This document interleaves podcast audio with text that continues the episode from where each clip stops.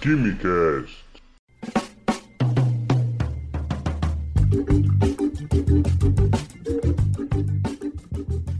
Alô, gênios, apreciadores de Química e Ciências do meu Brasil! Sejam bem-vindos e bem-vindas ao Quimicast. Eu sou Vinícius Químico e hoje o episódio está muito especial. Eu estou recebendo aqui na nossa bancada virtual, elas são minhas parceiras aqui de, de podcast, Samara Caetano, do Lúdica Química. Tudo bem, Samara? Oi, Vinícius, tudo ótimo. E você? Tudo tranquilo, tudo tranquilo. Um pouco nervoso, mas tudo tranquilo. Relaxa, vai dar tudo certo. Relaxa, na americana você acha. É, não, é... também está aqui Patrocina ela. Nós. Patrocina nós. Também está aqui ela, lá do arroba aquela cientista, a Marcela Álvaro. Tudo bem, Marcela? Oi, Vinícius, tudo bem? Prazer estar aqui de novo. E esse trio aqui, que vocês já conhecem, já é... há tempos, né? Ele se reuniu aqui para receber convidados especiais para conversar sobre um tema bastante relevante. Uma das convidadas é a professora Camila Silveira. Ela é licenciada em Química pelo Instituto de Química da Unesp é mestre em doutor em Educação para a Ciência, também pela Unesp. Atua no campo de ensino de ciências, ensino, pesquisa, extensão. Trabalha com divulgação científica, educação em museus, mulheres na ciência, relação entre ciência e arte, formação de professores e tantos outros uh, temas. Ela atualmente é professora adjunta do Departamento de Química da Universidade Federal do Paraná. E ela é a professora que é, trabalha com o projeto de extensão, no, conhecido no Instagram como o Meninas e Mulheres na Ciência, da UFPR. É, tudo bem, professora? Prazer em recebê-la aqui. Prazer, Vinícius, tudo bem? Estou muito feliz de estar aqui com você, Samara e Marcela. Obrigada pelo convite. E junto com a professora, está aqui a sua discípula, a Gabriela Ferreira, que é mestranda pelo programa de pós-graduação em Educação em Ciências e em Matemática da Universidade Federal do Paraná. E uh, ela trabalhou também nesse projeto de extensão Meninas e Mulheres na Ciência e vai aqui conversar com a gente também. Tudo bem, Gabriela? Oi, tudo bem? É a primeira vez que eu sou apresentada como mestranda. Eu estou tremendo aqui, mas tudo bem. Oi, Samara, oi, Marcelo, oi, prof, que está aí me aturando já há alguns anos. Estou muito feliz também de estar aqui com vocês. E vocês já devem ter percebido até pela data de lançamento desse episódio. Hoje a gente se reuniu aqui para falar sobre meninas e mulheres na ciência, falar sobre o projeto de extensão uh, da, da Universidade Federal do Paraná e também sobre esse tema e então reunimos aqui tanto essas duas integrantes do nosso trio, Marcela e Samara, e a professora Camila e a mestranda Gabriela Ferreira. Fica por aqui que o bate-papo está muito bacana.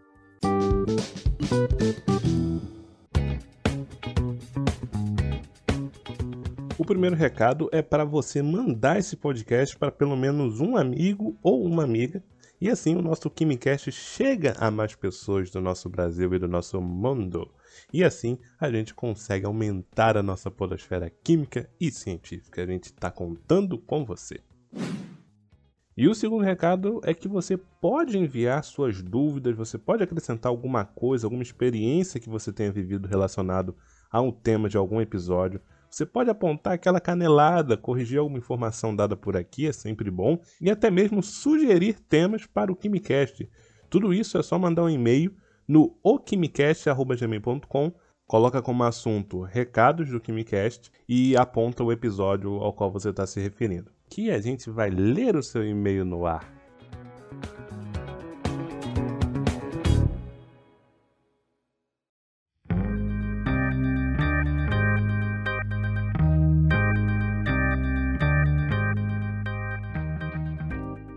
Bom, é...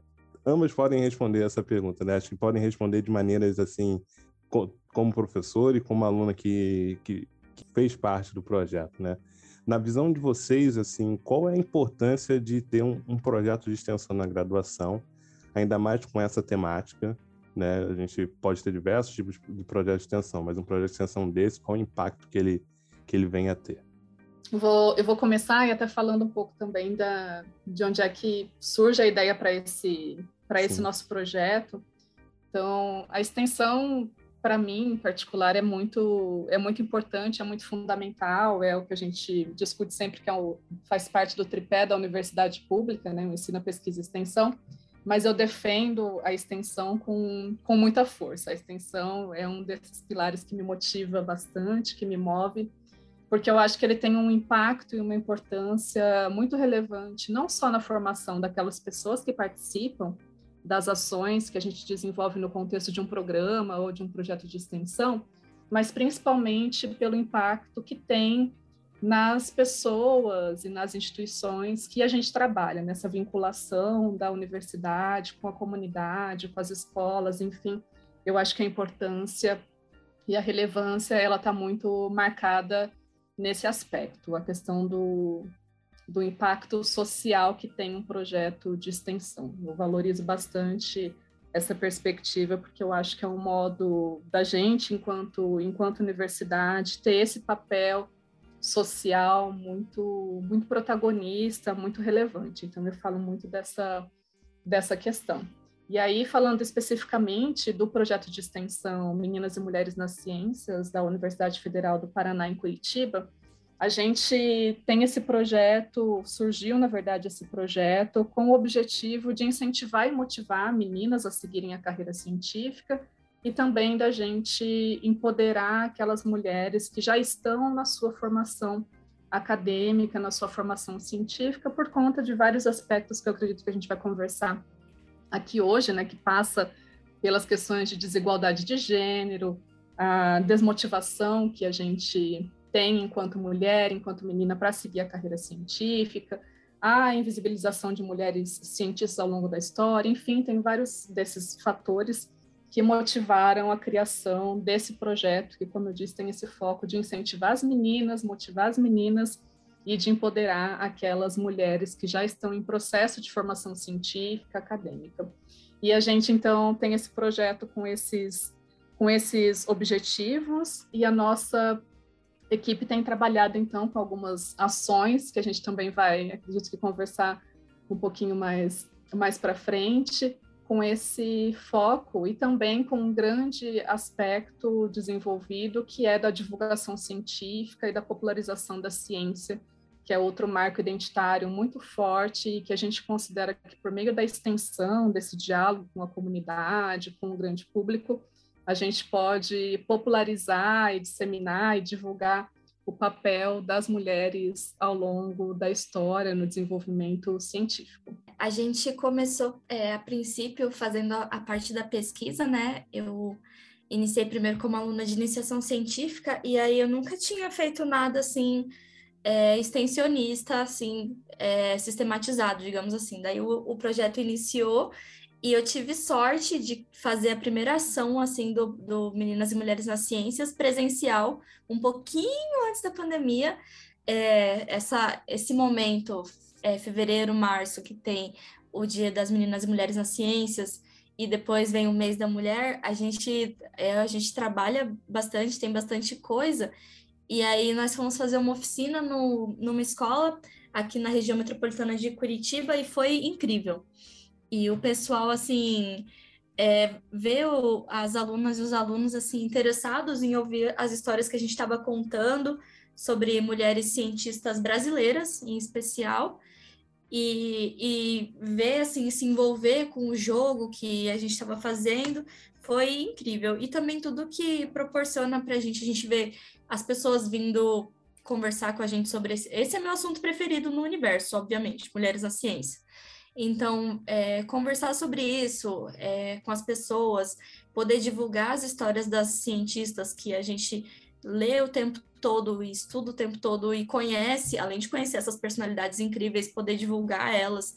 E, enfim, conversar sobre elas é, é muito me, me, me faz eu fico feliz porque eu sei que tem muita, muita gente tentando apagar essas pessoas, essas mulheres que a gente divulga. E aí a gente está aqui fazendo o movimento contrário para não deixar isso acontecer. E eu acho que isso faz diferença, sim, independente do tamanho do nosso projeto, do nosso grupo, faz diferença sim, porque a gente já viu os auditórios é, cheios quando nas nossas ações presenciais aqui na UFR mesmo A gente já viu pessoas que falando assim, pessoas do, do departamento falando, nossa, nunca tinha pensado sobre isso, e se interessando e se envolvendo, e isso me deixa muito feliz, muito, muito feliz mesmo. É, aproveitando então que a Gabriela acabou de falar, é, dessa questão né, do resgate dessas histórias, dessas mulheres, dessas cientistas que foram apagadas, eu fico pensando assim, lá na página eu também tento fazer um pouco disso, de trazer algumas histórias, e eu queria saber como vocês fazem esse trabalho de pesquisa mesmo, dessas mulheres cientistas de, de identificar quais são, quem, quais que vão aparecer né, no projeto, quais histórias vão se retratar, vocês vão retratar, porque assim, quando eu faço a pesquisa lá para a página, eu vejo que a gente ainda tem muito poucas fontes, né? É uma pesquisa que é difícil e vocês têm números enormes, né? De, de, de cada atividade que vocês fazem, né? Ali dos materiais que vocês disponibilizam. E como é, assim, para encontrar a história dessas mulheres? Como é esse trabalho que vocês fazem, desse resgate histórico, já que é, é, é complicado, né? A gente chegar até essas histórias, é, muitas vezes a gente não tem muita informação, né? Acaba sendo coisas mais superficiais. Como é isso? Bom, Marcela, é um grande desafio, né? Você tem essa experiência a nossa é bastante, ela é bastante parecida. A gente realmente encontra muita dificuldade para poder levantar informações, informações de fontes confiáveis, porque isso é fundamental. A gente que trabalha com divulgação científica, com educação científica, é fundamental que a gente sempre procure as informações em fontes confiáveis e buscar a história de vida, a trajetória dessas mulheres em relação à obra, o que é que elas tiveram de contribuição é sempre é sempre muito complicado, muito difícil, e a gente vai criando algumas algumas estratégias e vai tentando estabelecer né, alguns alguns critérios para que a gente possa contar e produzir conteúdo e produzir material sobre essas mulheres. A gente primeiro para fazer a seleção de quais a gente vai vai contar, vai trabalhar, vai produzir conteúdo, produzir material,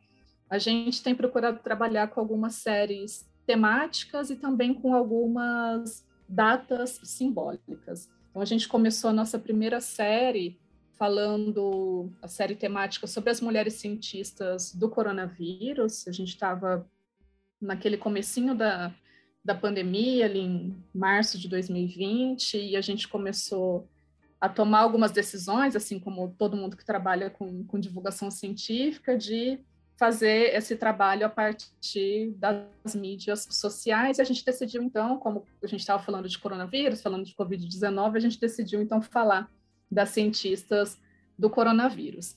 E a gente acabou adotando, depois dessa experiência das cientistas do coronavírus, a gente, a gente acabou adotando isso como uma estratégia dentro do projeto de trabalhar com essas temáticas. Então, depois a gente veio com a proposta de uma série temática sobre as mulheres do Nobel, em que a gente começou a produzir textos para o nosso blog e também materiais lúdico-educativos para falar sobre essas mulheres.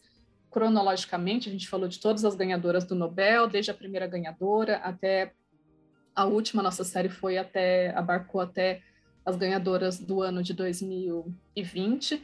E a gente, depois disso, veio as séries temáticas das mulheres cientistas, das cientistas negras brasileiras, e temos trabalhado nessa, nessa perspectiva. Fizemos também uma série para o Facebook de mulheres injustiçadas pelo Prêmio Nobel, agora estamos trabalhando com uma série de mulheres na história, e fizemos já algumas parcerias com o pessoal da, da literatura, de meninas e mulheres na literatura, então a gente tem criado a estratégia de trabalhar com temas, e a partir do momento que a gente define o tema, né, algo que, que reúna essas, né, essas mulheres, a gente vai em busca, então, de quem são mulheres para a gente falar, por exemplo, sobre o coronavírus, quem serão as mulheres para a gente colocar na série sobre as cientistas negras brasileiras. Aí a gente começa um trabalho de levantar nomes, e aí a gente vai consultar fontes especializadas, perfis que trabalham com mulheres, autoras e autores que a gente sabe que trabalham com essa questão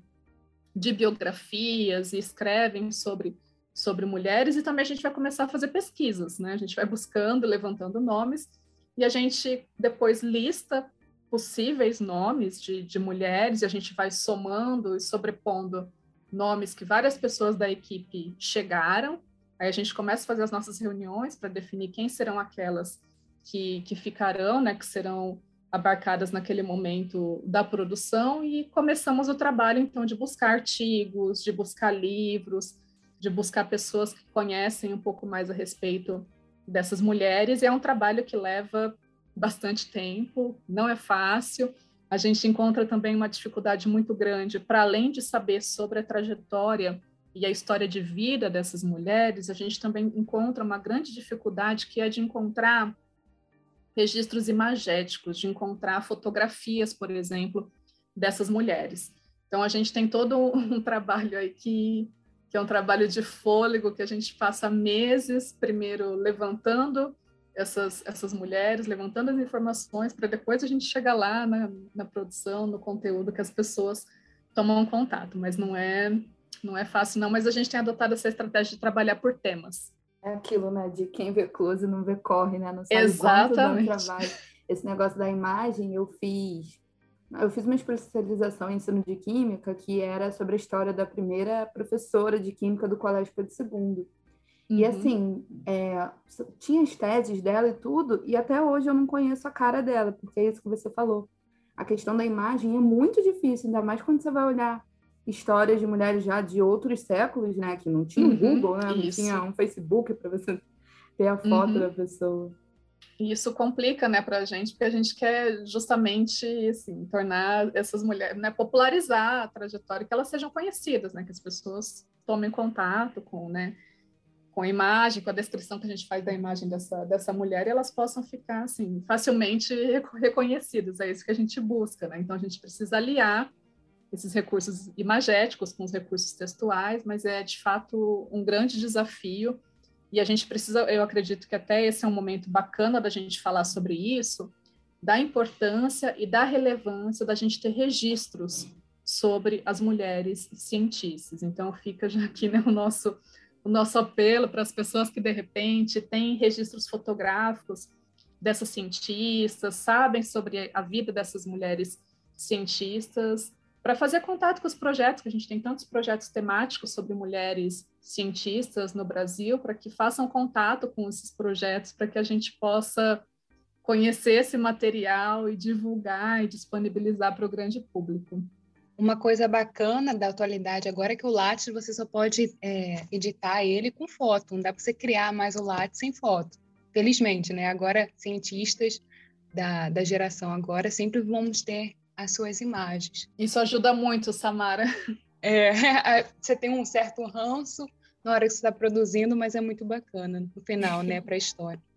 Eu queria te perguntar sobre, você falou da questão da atualidade, achei isso muito bacana. Tem, temos a questão de trazer à tona as, as cientistas do passado, mas também ressaltar a, a da atualidade. Você sente assim um feedback diferente, uma, uma energia, um entusiasmo diferente do público trabalhando com as cientistas da atualidade, de trazê-las à tona, dar a visibilidade? Nossa, isso é muito muito bacana, Samara. A gente tem tem, tem cientistas né, com, diferentes, com diferentes perfis, e a gente tem falado de muitas dessas uhum. cientistas da, da atualidade, né, cientistas contemporâneas, e a gente percebe que tem um engajamento muito grande, tanto do público, quando toma contato com o material que a gente produz sobre essas cientistas da atualidade, quanto das próprias cientistas, e isso deixa a gente sempre muito, muito feliz, o retorno que a gente recebe. Algumas. É, dessas cientistas acabam usando também as mídias sociais, as redes sociais, a gente acaba estabelecendo ali um, um diálogo mais, mais próximo, e depois elas vão divulgando e disseminando esse material nas suas, nas suas redes, né? E a gente acaba estabelecendo uma relação bastante próxima, e elas também se colocam ali para uhum. compartilhar e socializar esse material. E o público que toma contato, sabendo disso, né, dessa, dessa atuação dessas mulheres também passa a, a, estabelecer esse canal de diálogo, de proximidade, de divulgar, de fazer convites. A gente já teve casos de materiais que nós produzimos sobre cientistas atuais, em que professoras e professores, depois usando os nossos materiais, fizeram contato com essas cientistas, né? E aí as cientistas chegaram a falar e a gravar vídeo, escrever cartas, mandar material para as escolas. Então a gente percebe que tem de fato é uma outra uma outra coisa que rola assim muito legal dessa desses diálogos que vão se, se estreitando, de parcerias que vão surgindo quando a gente fala dessas cientistas da atualidade. São relações do Instagram, mas que a gente guarda no coração. A gente não conhece pessoalmente, mas a gente, a gente guarda no coração. É, uma, é um lance muito bom da internet e que isso realmente ocorre. Essa troca é fenomenal. É, eu queria perguntar para a Gabriela como é que ela se sente em relação a isso. Você sente que você consegue ter mais visibilidade? Você sente que você consegue, assim, é um melhor caminho para você? Primeiro, eu queria comentar que me dá três tipos de tristeza quando eu vejo uma imagem linda da cientista e custa 300 dólares. Aí isso dá vontade Ai. de chorar, enfim. Eu tenho uma amiga que a gente escreveu vários textos. Eu trabalhei primeiro na série do, do Nobel, né? Aí eu e uma amiga minha, que é a Amanda do, do mestrado em Química, a gente mandava as fotos assim uma para outra, olha que foto linda, olha que foto maravilhosa, e não podia usar, daí que ela fazia, desenhava a foto. E aí era o jeito, né? Tenho amigas desenhistas, essa é a minha dica para quem quer trabalhar com cientista também. Perfeito. Ai, que demais. Um, um, lado bom de ser adulto, né? Que cada amigo tem uma profissão e você vai lá Exato. e usa um pouquinho. Sim, a gente tem os cientistas do grupo, eles são muito importantes quando a gente vê aquela foto de 300 dólares, os cientistas, os artistas, disfarça. É, olha, eu não sei dizer assim se eu, se eu tenho mais ou menos visibilidade por causa do projeto. É, talvez sim, acredito que sim, acho que sim. É... Mas você acha que pode trilhar na sua carreira? Você consegue trilhar um caminho melhor? Já que a gente consegue, como a Camila falou, a questão das conexões se ah, isso mais sim. Isso sem dúvida. E a gente conhece as, as professoras e tal, as, as nossas cientistas contemporâneas, é, em especial no Instagram, e eu acho que o que mais me marca, além da conexão em si, é você conhecer a pessoa além do látis dela, sabe? E uhum. ver ver como ela é, tipo, esses dias, é uma que eu acompanho muito, que eu sou apaixonada, é a professora Bárbara Carini, né? Eu não escondo de ninguém que eu sou muito fã dela. Inclusive, eu já chorei na frente dela porque eu era fã dela. Mas tudo bem. muito bom. Gente, eu passo muita vergonha. Vocês não, vocês não estão entendendo. Quando eu tenho chance de conhecer alguma delas, eu passo muita vergonha. Inclusive, eu sinto que a professora Camila lá fica com vergonha da minha vergonha. Mas tudo bem. Vivendo Aí... pensamento. É isso, é isso que importa, é isso que importa, marcar a vida. Sim. Aí ela é uma pessoa que eu, uma das que eu mais acompanho no Instagram e é uma das mais ativas também, né? Então, hoje mesmo aconteceu, essa semana aconteceu uma coisa bizarra com ela, que ela compartilhou que foi é, uma pessoa não quis chamar ela para uma banca porque ela gosta de dançar. E aí eu fiquei muito chocada. E aí é, tem essa coisa de, é, de me sentir é, de ter uma conexão, porque eu, eu, gosto de ciências e eu também gosto de dançar. E aí a gente vê algum, o, alguns preconceitos acontecendo uhum. e vê o cientista muito mais humanizado, que eu acho que a cientista muito mais humanizada, que eu acho que isso também é uma coisa que é muito grandiosa das redes sociais para gente, sabe? Porque é, eu só fui perceber que eu poderia ser cientista quando eu estava no ensino médio, isso que eu tive sorte, né, de conseguir perceber isso cedo, né? E porque eu conheci uma cientista, uma cientista na época da escola.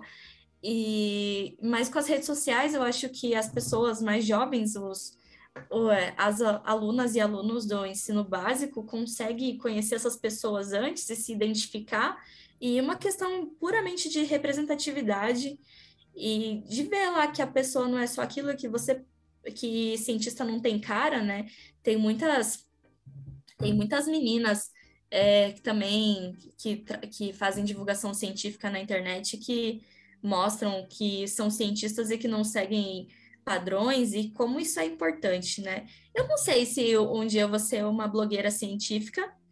É, eu acho que eu ia gostar de ser uma blogueira científica, mas eu acho que também eu tive é, o, pro, o projeto, nosso projeto me deu muitas oportunidades de participar de lives e de entrevistas e mesas redondas e eu fico muito feliz com isso, porque é, eu fico feliz de saber que tem alguém querendo me ouvir e me ouvir falar sobre o assunto mais importante da minha vida e que eu dedico a minha vida para ele, né? Então, eu quero ser uma voz por mim, pelas minhas contemporâneas, pelas que já se foram, e falar sobre elas o tempo todo é meu, meu, maior, é, meu maior objetivo. Então, com certeza. Não tô, eu, não, ah, eu, eu me confundi toda na minha resposta. Mas, tipo, eu não Mas posso dizer assim. Não posso dizer assim, ah, foi o Instagram.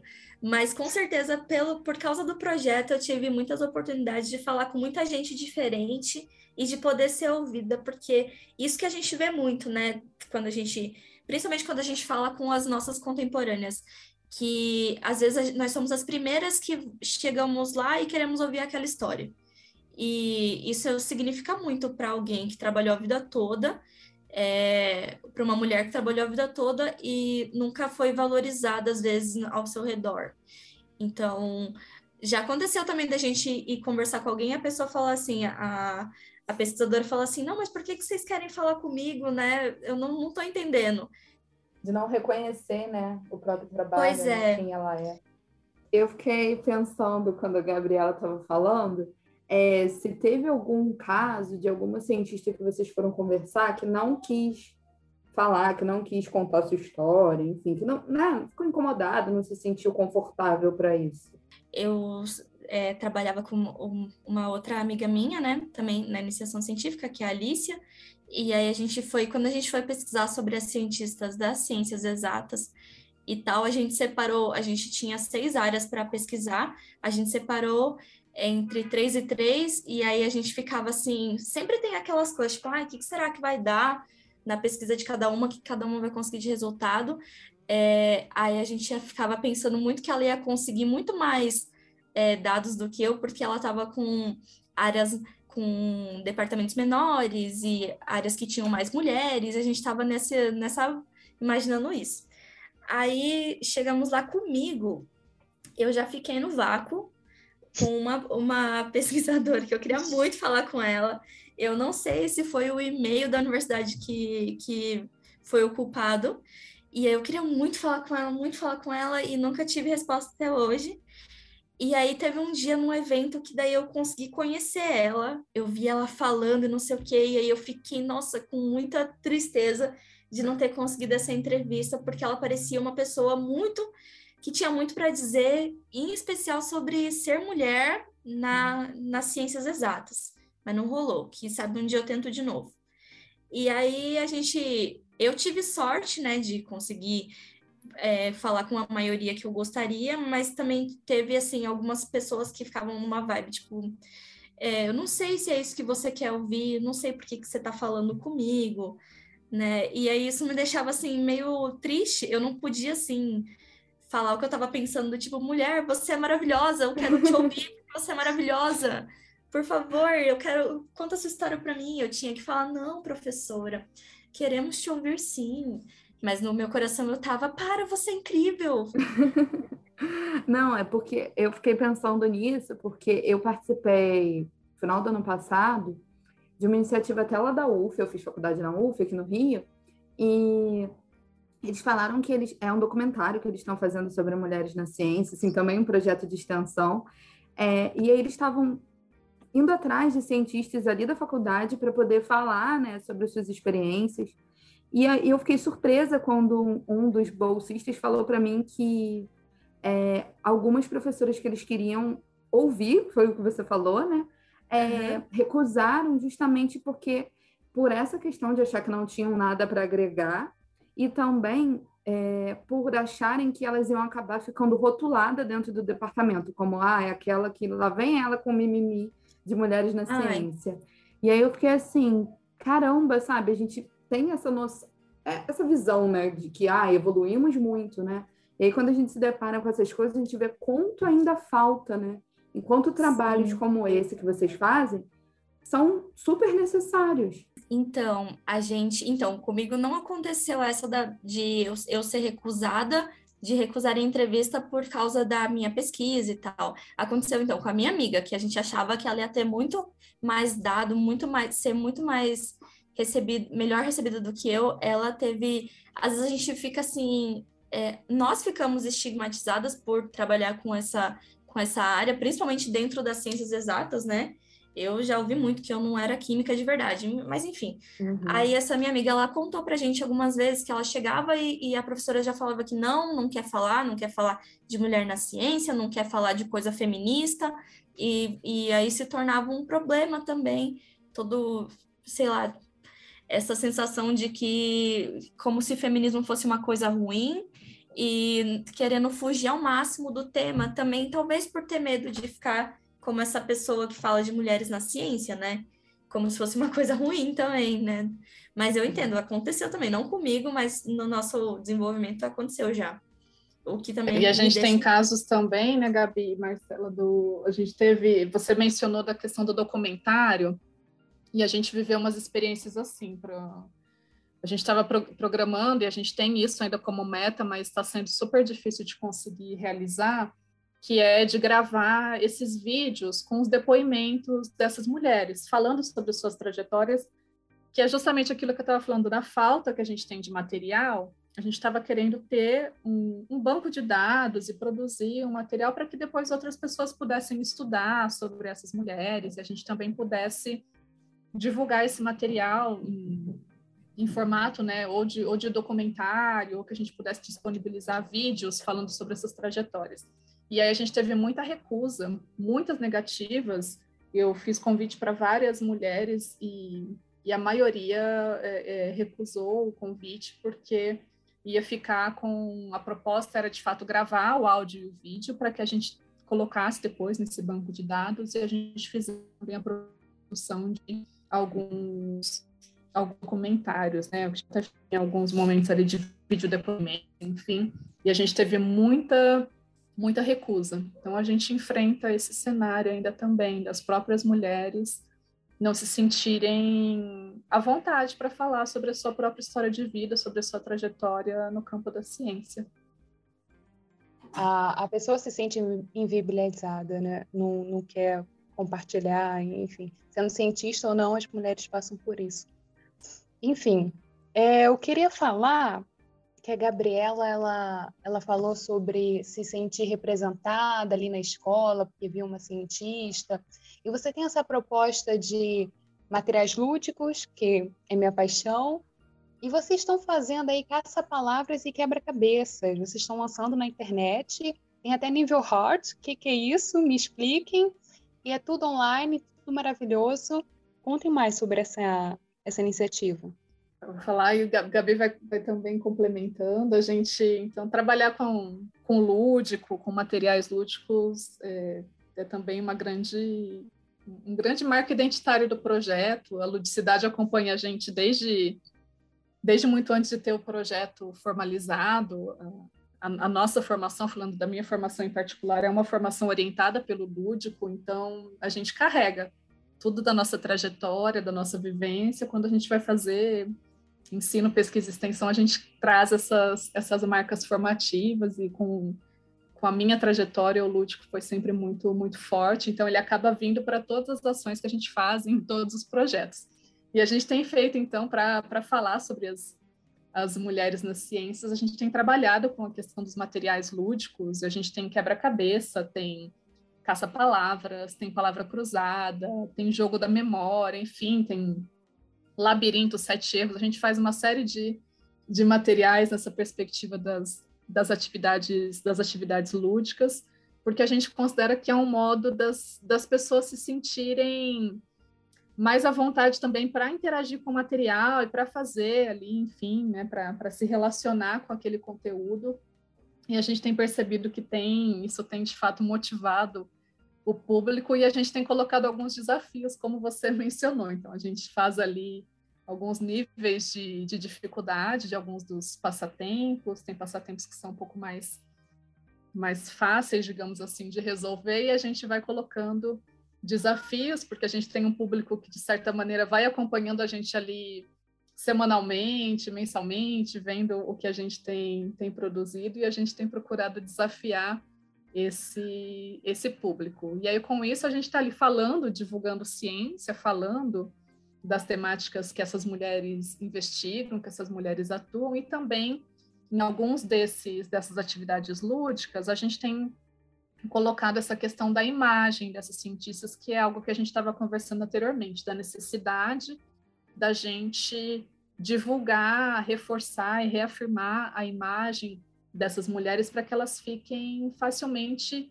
reconhecidas. E aí, para isso, a gente enfrenta aquele desafio lá da, da falta de, de imagens e a gente tem contado com ilustradores e ilustradoras no nosso projeto, lindas, né? Lindas, que lindas. É, são, né? Eu também sou muito suspeita, eu adoro, né, o trabalho que, que o pessoal da ilustração faz ali no nosso projeto, um pessoal super engajado, são assim, artistas sensacionais e isso tem é, facilitado esse nosso trabalho de divulgar, porque a gente tem trabalhado com imagens muito próximas da imagem que a gente tem daquelas, daquelas mulheres, e essas ilustrações elas têm orientado a produção desses materiais lúdicos. Então, quando a gente faz um quebra-cabeça, a gente faz a partir da ilustração dessa cientista, que é uma ilustração muito próxima de alguma fotografia que a gente tomou contato dessa mulher, para que a gente possa ali fazer essa, essa divulgação. Quando a gente faz um jogo da memória, a gente também tem essa intencionalidade de marcar essa imagem dessa cientista que foi criada a partir de uma de uma fotografia que a gente encontrou e aí a gente vai trabalhando para poder também ter essas essas características físicas dessas mulheres bem bem marcadas para que elas fiquem conhecidas e sejam reconhecidas com, com o passar do tempo. Olha, para mim tudo deveria ser em tampinhas, mas o que vocês fazem online e como é fácil de carregar, é fácil de ser acessado, é, é muito maravilhoso, porque ele está para crianças e também para adultos, pessoas mais velhas. E são atividades que está sempre desenvolvendo cognitivo, então não é uma atividadezinha bobinha ah, é um quebra-cabeça, é algo bom. Não, aquilo ali está desenvolvendo a criança, está desenvolvendo o adulto também. É muito importante. A gente sempre está fazendo uma palavra cruzada, atividades do tipo, porque reforça a nossa memória. Muito, muito importante. E também tem o fato da, das ilustrações serem importantes, porque 300 reais, né? A gente vai passar ali de dólar para o real, é, é complicado. É isso, né? O pessoal que faz ilustração no nosso projeto, assim como a maioria das pessoas, a gente tem uma equipe atualmente de mais de 50 pessoas e é todo mundo voluntário. Né? A gente, às vezes, consegue, por um período muito curtinho, uma bolsa de extensão universitária, mas é uma bolsa que dura quatro meses, e a maior parte do trabalho, a maior parte da equipe é de pessoas voluntárias. Eu ia perguntar justamente isso. Se vocês contam com algum apoio, seja financeiro ou de pessoal mesmo, né? para a produção desse conteúdo, das atividades, para divulgação, né? Porque a própria divulgação no Instagram, nas redes sociais, demanda ali, né, um tempo, um preparo, não é assim, né, tão fácil. Como é que vocês se organizam em relação a isso? Então, Marcela, a gente tem é, uma equipe que é multi, multidisciplinar, uma equipe que tem pessoas de várias áreas do conhecimento, com diferentes experiências profissionais, estão em momentos diferentes da carreira. A gente tem de estudantes, estudantes de graduação, de pós-graduação, professoras e professores da educação básica, do ensino superior, pessoas de outras de outras instituições que né, a gente tem tem também acolhido e a gente gosta muito de ter essa diversidade de, de instituições, de pessoas, de formações, enfim.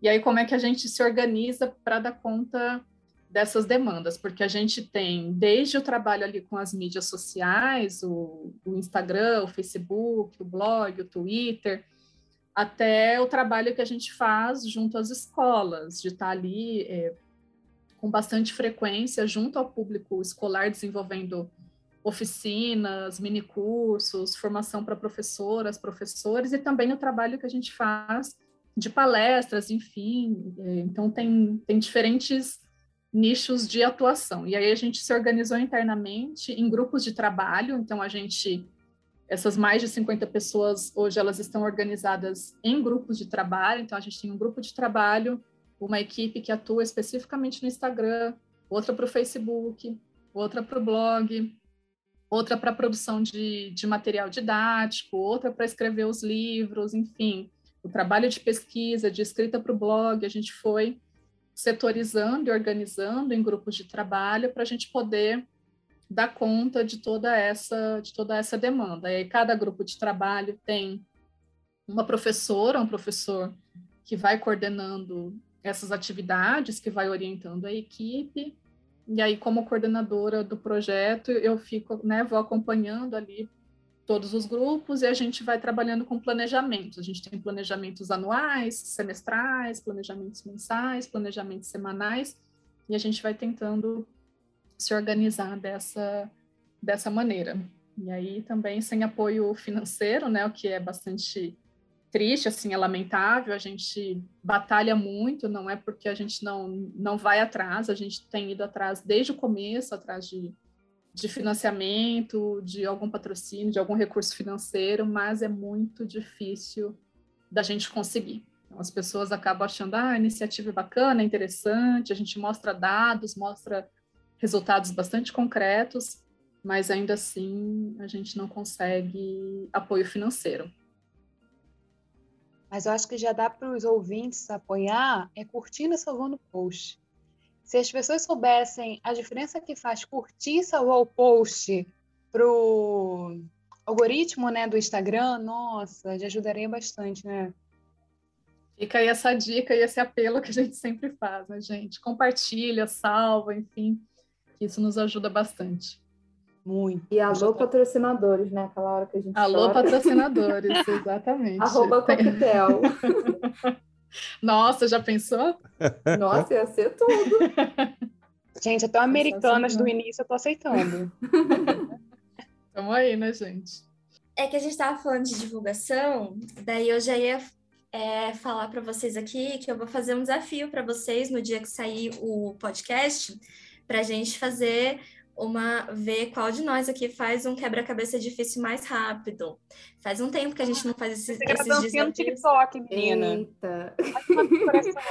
Graças Você pensou a Deus, que era uma quebra-cabeça da dancinha. Dancinha no TikTok. Nossa, ainda bem que não. Ok. Na cabeça eu consigo. Então, aí eu, eu vou eu vou postar o meu tempo, vou marcar vocês e aí a gente faz o desafio. Tá bom. Já prevejo minha humilhação, mas tudo bem. Mas é no nível fácil ou no nível difícil? No difícil, a gente só tem que decidir se vai ser no difícil ou no difícil dificílimo, que é o de Misericórdia. 300 peças, agora eu não lembro quanto que é o difícil dificílimo. 300. 300. É difícil, hein, gente? Prepara um dia. Meu Deus. Prepara um dia só para isso. Vai, vai ter que usar timelapse no, no vídeo, Acho né? que era a melhor dancinha do TikTok, hein? É, eu acho que a gente pode rever, gente. Pode ser só o difícil, pode ser só o difícil. Mas rolam uns desafios, viu, gente? De vez em quando o pessoal, né, fazia isso, alguém da equipe, pessoas que acompanham postam o tempo, Uhum. e aí a gente vai, vai divulgando ali, vai se desafiando nas, nas redes sociais. É perfeito. Eu lembro de ter participado, eu entrei em contato com entrei em contato com o blog de vocês com os desafios lá numa oficina que vocês fizeram no ano passado. Foi muito bacana. Vocês têm ideia de fazer essa oficina esse ano? Ou como é que tá? Tá A gente manteve as oficinas, Vinícius, a gente tem, tem feito remotamente, a maior parte delas por conta da, da pandemia, né? Mas a gente está retomando. Sexta-feira, agora, inclusive, que é o Dia Internacional das, das Mulheres e Meninas na Ciência, a gente vai fazer a nossa, assim, nesse período pandêmico, né? A gente vai fazer a nossa primeira oficina presencial junto a uma ONG que trabalha com meninas em situação de vulnerabilidade social. E a Uhum. gente vai levar esses desafios, né, para para as meninas, né, uma, uma espécie de uma gincana que a gente vai que a gente vai realizar.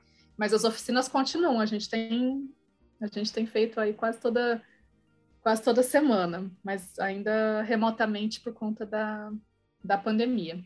Inclusive, uma das nossas oficinas é, é uma bem a ver com a gente, que é das mulheres da tabela periódica. E foi muito legal também, a gente já fez ela remotamente, né? Eu quero muito fazer ela presencial um dia, é, em alguns eventos e tal, também é muito legal. É, se eu não me engano, ela está disponível no YouTube por causa do Circo da Ciência, mas aí temos que confirmar para ver se essa informação fica aqui.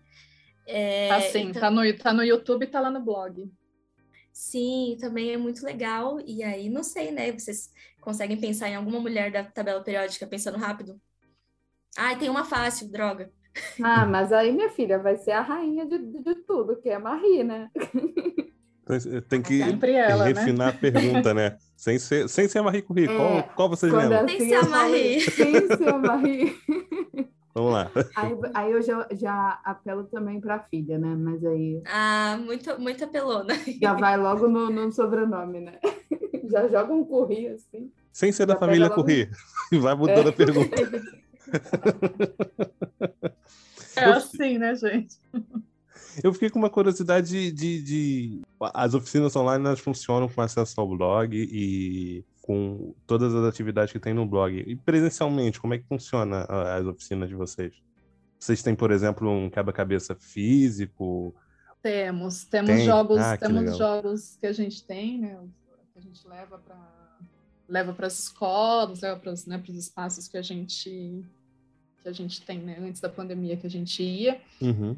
A gente trabalha também com uma perspectiva de exposições, a gente tem umas exposições itinerantes. Então, quando a gente vai para as oficinas, para além de levar os jogos, as atividades lúdicas, a gente também carrega algumas alguns totens de exposição de, de, materiais que a gente já desenvolveu sobre a temática, porque enquanto a gente está, de repente, dentro de uma sala com, com uma turma, enfim, a gente deixa no pátio da escola, num espaço de grande circulação, quando não é na escola, uhum. uma, uma exposição que a gente tem sobre, duas exposições que a gente tem sobre mulheres nas ciências, então a gente carrega esse material físico mesmo para as escolas e demais e demais espaços. Então, muito do que a gente tem lá no blog dessas atividades lúdicas, a gente também tem para as nossas oficinas presenciais. Uhum, no formato físico, né? No, isso. Perfeito. Então, claramente, são aquelas professoras que andam sempre cheias de bolsas, né? sempre, sempre. Super carregadas. Vocês sempre vão encontrar a gente quando vê. A gente sempre está carregando caixa. Muita caixa, muita coisa. É a vida da, né, de quem faz aí. É, faz divulgação parte. é a nossa vida, né? Aquela malhação diária também, né? Maravilhosa. É isso. É isso. Mas é bom, a gente gosta.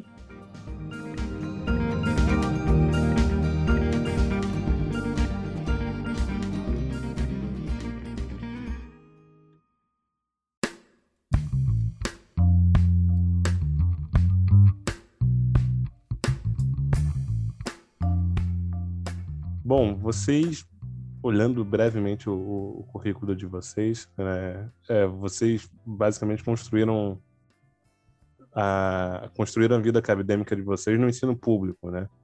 E, e, e olhando para essa trajetória que vocês fizeram, é, vocês atuam bastante em ensino de química, divulgação científica, né? Sendo professora, mestranda em, em educação e tudo mais, licenciados. É, como é que, que, funciona, como é que vocês enxergam os altos e baixos que é fazer ciência no Brasil? Uh, vocês podem puxar a sardinha para trabalhar com ensino de ciências no Brasil, que é, é, é, outra, é outra esfera né, dessa, de, desse núcleo de trabalhar com ciência, e isso reflete uma série de, de, de outros aspectos. E isso tanto na, na perspectiva geral, quanto em vocês como cientistas. Essa pergunta é a que vai. Pode levar é o pergunta, tempo que for. Né? Eita, essa é complicada, mas vamos lá, né? É, é, é bastante, é bastante contraditório ser, né, ser mulher cientista no, no Brasil, né? Ser mulher cientista, acho que em qualquer lugar, mas a gente né, posso falar especificamente do que eu conheço, que é ser mulher cientista no Brasil e com essa com essa formação que você menciona, Vinícius. Então, a gente né, fiz desde a educação infantil até a pós-graduação na educação pública. E aí decidi dedicar minha vida a trabalhar na educação pública, porque eu de fato acredito nesse potencial transformador que a educação tem. E quando a gente fala da educação pública, dessa educação de qualidade, né, eu, eu defendo e acredito, e acredito mais ainda. E aí isso tudo nos, nos conduz até, nos traz né, até, até aqui, fazendo esse percurso pela escola pública, pela universidade pública e trabalhando com projetos que têm uma vinculação muito forte com também as escolas, as escolas públicas e fazendo ciência com esse olhar para essas instituições públicas, porque a gente faz ciência numa área específica que é a área do ensino de química, do ensino de ciências, que tem uma vinculação muito forte com as escolas e também com os outros espaços educativos, né, com os demais espaços de educação, a exemplo de museus, que a gente trabalha muito forte, que é uma outra, uma outra temática que a gente, que a gente aborda, mas é muito, é muito delicado e muito difícil, para dizer assim, o, o mínimo, porque a gente tem muita coisa para desenvolver, então, é, por isso que eu digo que é bastante contraditório, porque a gente tem muitas questões para serem respondidas, falando enquanto, enquanto cientista, muitas coisas que, que nos incomodam, que a gente precisa de respostas, né, que a gente precisa de uma produção de conhecimento especializado, então tem muita coisa para se investigar no Brasil, pensando no ensino de ciências, no ensino de química, então é uma grande motivação, né, uma grande inspiração, algo que nos move bastante. Mas, por outro lado, a gente sofre com a questão de falta de recurso financeiro, falta de incentivo, de valorização das pesquisas que a gente que a gente realiza.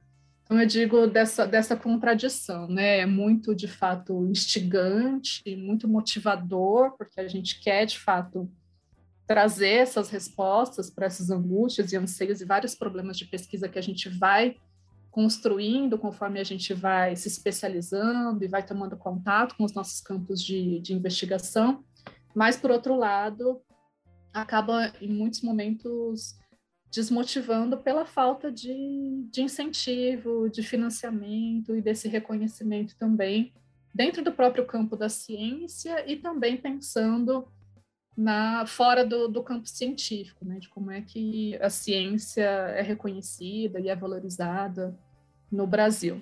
Então, eu acho que vou falar mais dessa questão dessas contradições, porque isso acaba tensionando bastante a nossa vida enquanto enquanto cientista, enquanto mulher cientista. E aí tem a questão desse lugar da mulher cientista, que aí a gente vai enfrentando ainda outros obstáculos, né? Que é se já é difícil você conseguir financiamento falando de, né, do campo especificamente que a gente trabalha, quando a gente é mulher cientista, a gente essa dificuldade ela vai se acentuando, porque a gente vem percebendo também o quanto as mulheres cientistas vão ocupando, né, ocupam menos os espaços de tomada de decisão, que são os espaços que vão pensar políticas de financiamento, que vão pensar políticas públicas. A gente vê que as mulheres cientistas conseguem menos financiamento para suas pesquisas. Então, tem uma série de fatores que vai fazendo com que a nossa condição de mulher cientista se torne ainda mais difícil quando a gente compara com a trajetória de cientistas dos nossos colegas homens. E o dia a dia já é sofrido, né? Você fala até você amanhecer ir para a faculdade, já, já é complicado. O cotidiano é uma coisa complicada, imagina isso a longo prazo, né? Sim. É uma vida de muita, né? É uma vida de muita luta, todo dia, né? Não tem nenhum dia que seja que seja fácil, né? Então a gente encara realmente como como esse espaço, um espaço de luta e um espaço de resistência, porque também a gente a gente sabe, né, o quanto é difícil a gente colocar quando a gente sobrepõe alguns marcadores, alguns marcadores sociais, né, o quanto vai ficando também mais difícil da gente sobreviver e de, de passar por essa rotina acadêmica e científica que é bastante pesada, bastante desafiadora. Como foi para você, Gabriela, o seu, o seu dia a dia, de ter que acordar cedo, ir para a faculdade, para a escola? Então, é, eu também sou 100% filha da escola pública, estudei em todas as instâncias, municipal, estadual e federal, e aí foi no meu ensino médio que eu conheci essa professora, que é a professora Débora, que ela estava, eu fui fazer curso técnico em Química com o médio, e aí ela estava finalizando o doutorado dela na USP, e eu lembro, assim, que no primeiro dia, quando ela foi se apresentar, ela contou, ai... Que tinha feito, tinha estudado, tinha feito química, mestrado na, na USP, que ela era de Guarulhos, que nem eu, E aí eu tinha na minha cabeça que eu tinha que, sei lá, fazer o curso técnico para depois ganhar muito dinheiro trabalhando na Petrobras, básico de química, né? Padrão, Ai, padrão. gente, todo mundo viveu Aí- esse sonho da Petrobras. Sim, sim, Pois sim. é, né? A Petrobras Pois é, né, ruindo e a gente E a gente sonhando. aqui, né? É, então, né? Daí eu vi ela assim, eu vou ser bem sincera, eu nem sei qual que era a área da tese dela e tal, mas aí eu olhei para ela e falei assim, meu Deus, ela é de Guarulhos que nem eu, ela é pobre que nem eu, e ela tá, ela vai ser doutora. E assim que ela terminou o doutorado dela, ela foi trabalhar em outra coisa por causa do doutorado dela. Também, gente, era 2013, para pra gente pensar no contexto, né? E aí eu fiquei, cara, isso eu posso ser essa pessoa também. E aí eu acredito que foi lá que eu decidi que eu queria ser, seguir a carreira acadêmica e foi lá que eu visualizei meu o que eu gostaria de fazer, química, mestrado e doutorado. Tive minhas duas dúvidas no meio do caminho e tal, né? É, aí eu vim para cá, aí veio o drama de passar no vestibular, né? Eu fiz vestibular para Química e Artes Cênicas, vai entender. Mentira, eu gosto muito de teatro também. É, e aí eu, eu passei aqui em Curitiba, eu sou de Guarulhos, né? E aí vim embora com 17 anos, morar sozinha aqui. E, bem, minha família é pobre, como eu falei, né? Então, a gente, eu tinha um amigo também que estudava na UTF-PR da- de Cornélio Procópio, né? Daí ele tinha me falado, não, relaxa, tem, existe bolsa, não, você não tem coisas que dá para te ajudar a viver em uma outra cidade. Daí eu vim meio que assim, confiando que ex- existia uma bolsa que não tem como a gente saber mais, né, se vai ter no próximo semestre, né? E, enfim, era outra época também quando eu entrei na faculdade e vim para cá e foi onde eu tudo aconteceu. A faculdade foi o momento mais assim até agora mais incrível da minha vida e e muito disso assim por causa dos projetos e das bolsas e tal, mas é sempre uma insegurança muito louca que a gente vive, né? Principalmente depois do golpe, é muito é, eu vi cortes atrás de cortes de, de bolsa, eu vi o PIBID acabar como ele era antes, eu era do PIBID quando ele acabou, né? Ai, Ainda no formato antigo. Pois é, Chorando. sofremos, nossa, nossa, é, sofremos muito, ficamos aqui na praça distribuindo panfleto e implorando para as pessoas ajudarem a gente, enfim, problemas também da universidade, não vou dizer que ela é perfeita e tal, lógico que não, mas é, e coisas que foram acontecendo, eu acho que o mais louco mesmo foi me formar no, numa pandemia, isso foi uma coisa assim que em nem um milhão de anos eu imaginaria que aconteceria comigo e tá nesse momento super inseguro. Eu continuo tendo certeza do que eu quero para minha vida, né? Seguir, ser pesquisadora e ser professora da universidade pública também. Eu, eu vim da universidade pública, do ensino público, eu vou voltar, porque eu acho que é, é isso, é isso que eu tenho que fazer, eu quero devolver. Não estou dizendo que todo mundo precisa fazer isso, lógico que não, mas eu quero devolver, eu, acredito muito também, tudo que a professora falou, eu, eu defendo e acredito muito também, mas não vou dizer que eu tá, tá tranquilo, sabe? Eu recém passei no, no mestrado e aí vem de novo aquilo de vai ter bolsa, a bolsa não tem reajuste há muito tempo, a gente não é valorizado, a gente não é considerado trabalhadora, a gente, o- mestrado é só mais uma estudante, não é emprego, né? E, só, e às vezes vem pressão da família, você só vai trabalhar quando você tiver 30 anos? E é uma loucura isso, mas eu ainda. A gente tem que sim se agarrar nas nossas inspirações e no nosso interior também. Que às vezes, quando eu tô nos meus momentos mais assim, deprimida, eu penso, meu Deus, não foi fácil para Marie, não foi fácil para Marie. E aí dá, me dá uma, uma animada. E além disso, também a dificuldade dessa área que, que, a gente, que a gente vive, que a gente escolheu, o ensino de ciências, ensino de química e a parte de gênero e ciências em específico, comentei com vocês que eu já sofri é, muita gente assim do meu círculo de amizade falando que eu não fazia IC de verdade, que eu não fazia pesquisa de verdade, sendo que eu saí com muito mais artigos de que toda essa galera que ficava enfiada no laboratório. Eu respeito super o trabalho de qualquer pessoa, só que a gente tem esses dedos apontados pra gente às vezes. E aí isso me deixa bem magoada, assim. E eu acho que o que mais me dói é sofrer alguns tipos de. Ver algumas dificuldades que eu tenho que passar e sentir alguns preconceitos e entender exatamente por que está acontecendo isso comigo, porque a gente estuda sobre isso. Isso que é muito louco, sabe? Você, você vê o que está acontecendo com você, você vê o seu caminho sendo dificultado e conseguir enxergar perfeitamente por que, que tudo isso está acontecendo, que é porque você é mulher e eu tenho a sorte de ser uma mulher branca. Poderia ser muito pior, muito, muito, muito pior. E é, isso me deixa, isso é uma das coisas assim que às vezes eu ter algumas entrevistas assim eu terminei e eu ficava assim olhando assim para a parede pensando, meu Deus, dá uma vontade assim de chorar às vezes. Mas seguimos firme, né? É, é um, a gente às vezes comenta, a gente não tem um dia de paz. É, a, a, a gente é uma comemorar a batalha já começando, tudo bem, tudo sou forte. É aquilo, né? Você se agarra mesmo nessas histórias, né? Das pessoas que conseguiram. Sim. Você fica pensando, né? Essas mulheres que não, não tinham direito de entrar na universidade, mesmo assim, Sim. chegaram lá, né? Chegaram num ponto que não era esperado que elas chegassem, né? Que Sim. subverteram o sistema. Sim. Então, ao mesmo tempo que isso causa uma revolta muito grande, né?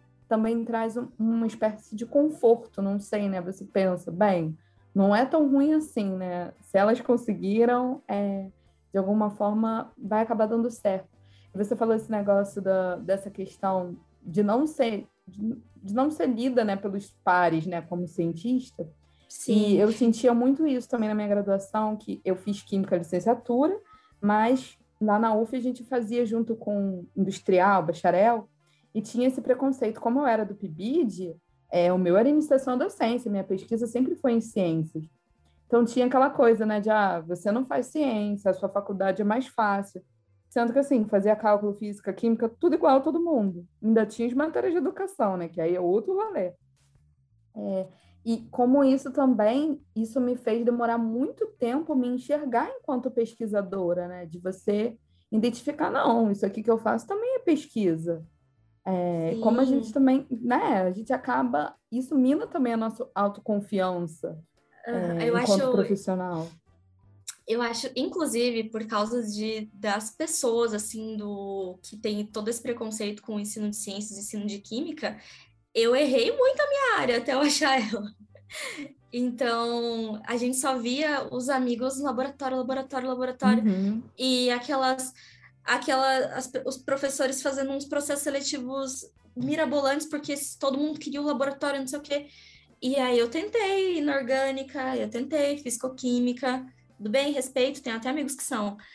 Mas aí, mas aí quando, quando eu encontrei é, a professora Camila, assim, foi é, um encontro assim que eu me senti assim tão meu Deus, esse aqui é o meu lugar, porque eu comecei indo para o Sarau Ciência e Arte que a gente faz, tem um Instagram também, e aí trabalhando com arte, porque eu sempre, sempre fui muito ligada à arte, eu fiz o vestibular para artes cênicas também.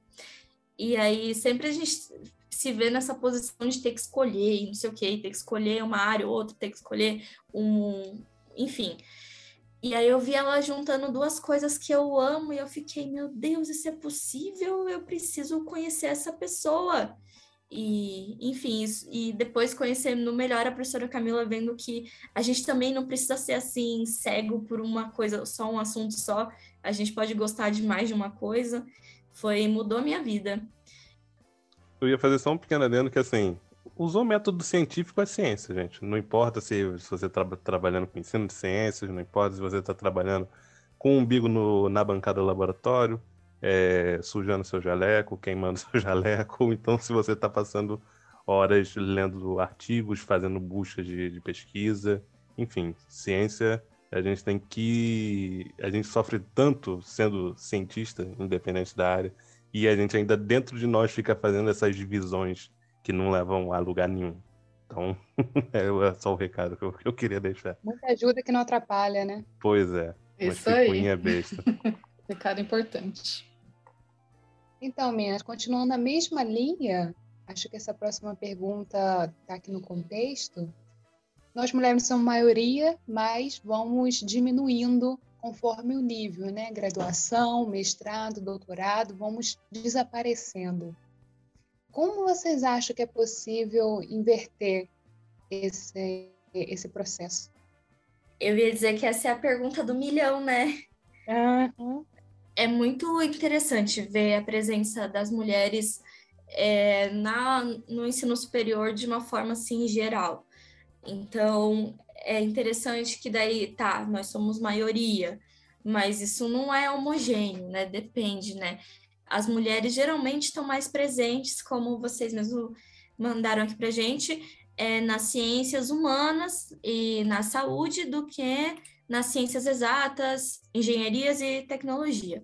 Porque tudo isso reflete ao que a gente vive, né, na sociedade, no patriarcado e tal, né? É, as mulheres, assim, depois que elas passaram a ser aceitas nas universidades, o que não faz tanto tempo assim, né? Faz, sei lá, cento e poucos anos só, é, a gente, assim, poder entrar é, oficialmente não faz com que a gente tenha, não faz com que seja fácil. É, exatamente. Não, não quer dizer assim, ah, eu tenho esse direito, não quer dizer que, ok, agora tá tranquilo, dá para ser meio a meio. Não é bem assim. É, então, existem áreas que as mulheres são melhores aceitas ou toleradas do que outras, né? Então, e isso é 100% ligado ao que é entendido como masculino e como feminino. Então, coisa de homem é ser racional, ser analítico, é não ter muitas emoções e exatas, né? Como Matemática. Fora, né? Exato. E já as mulheres, como é uma relação de dualidade, né? É, já aí são, são o contrário, são dóceis, são amáveis, são afetivas e são próprias para cuidar. Então, tem muitas mulheres na como na enfermagem, na, na pedagogia, e mesmo nessas áreas em que elas são maioria, na base, elas dificilmente são maioria no topo. Então, tem esse tipo de divisão também. A gente tem essa divisão entre onde somos mais toleradas ou não, e quando se trata do topo de qualquer carreira, daí aí, um exemplo bem, bem assim fácil de visualizar, eu acho, é chefe de cozinha. Cozinhar é uma tarefa feminina, mas pensando rápido, você, chefe famoso, você vai pensar num homem. É, enfim, numa mulher, talvez a Paula Carocelha. E, então é, é, complicado essa, essa situação e tal. E aí também, também é, no, nas pesquisas a gente observou que a química, em especial, que é a minha área de formação e tal, é, acontece uma coisa curiosa também que na, na base, na graduação, as mulheres são um pouquinho mais que os homens, mas é, é próximo de 50 a 50, é próximo. Esses dados de são, são dos últimos 3, 4 anos, enfim. É, aí chega no, no mestrado também fica mais ou menos assim, próximo de 50 a 50. No doutorado também. Mas aí, quando chega na hora do vínculo empregatício, quando chega na hora de ser contratada como professora da universidade, que é onde a gente faz pesquisa no Brasil, daí elas somem, daí elas viram 30%. Fumaça. Né? Então. Para onde vão essas mulheres? Exatamente, não faz sentido, não faz sentido. Se por dois motivos. Primeiro, se forma metade metade, tinha que permanecer essa porcentagem, né? Esse percentual. E também, se elas somem, elas estão sendo perdidas. Então, pessoa, muitos é, as pessoas gostam, alguns lugares gostam de dizer, estão perdendo os talentos e tal. Eu acho assim que excluir é, excluir as mulheres de qualquer área que seja, vai, vai tipo assim, está perdendo metade da população para resolver um problema da ciência, qualquer que seja ele, não só da química. Então, isso é um grande problema e eu acredito que o que mais a gente precisa, além das nossas iniciativas, mas as iniciativas têm também como propósito atrás de política pública, de política de não só as mulheres, é, que, que é o, do que a gente mais fala, mas para qualquer tipo de minoria, né? Então, por exemplo, e nós não somos o único projeto, o único grupo. Então, uma conquista recente do Parenting Science, que é sobre parentalidade na ciência, o grupo lá da que começou na UFSC, mas agora é do mundo, é, foi conseguir uma coisa tão pequena que é você poder pôr a sua o tempo da licença maternidade no Lattes, mas que faz uma diferença tão gigante. Isso é uma coisa que, que é política pública e a gente precisa de muito mais. porque a gente não tem as mesmas oportunidades, a gente não, não pode, sim, tratar como se fosse as mesmas oportunidades, porque não são, né? Enfim, acho que a prof pode falar mais, melhor dessa parte.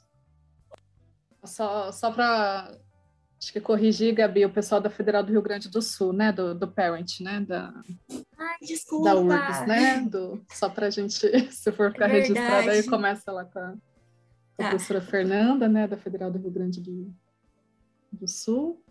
E pensando assim, em algumas estratégias e algumas ações, política pública é fundamental para que a gente possa resolver esse cenário, que não vai se resolver do dia para a noite, a gente vai levar muito tempo, é um, é um processo histórico, né? A gente tem uma reparação histórica de longa data para fazer e a gente precisa de políticas públicas que possam, de fato, sustentar essa, essa, essa participação feminina na ciência. Quando eu falo de sustentar essa participação, é de dar condições mesmo que esse ambiente universitário, ambiente acadêmico, seja de fato um ambiente de acolhida, de manutenção dessas mulheres nas diferentes perspectivas, né, tanto de manter academicamente, com oportunidades, de uma manutenção também econômica e financeira, mas para além dessa questão eh, dessas políticas públicas para que a gente possa pensar nas, nas mulheres que estão na,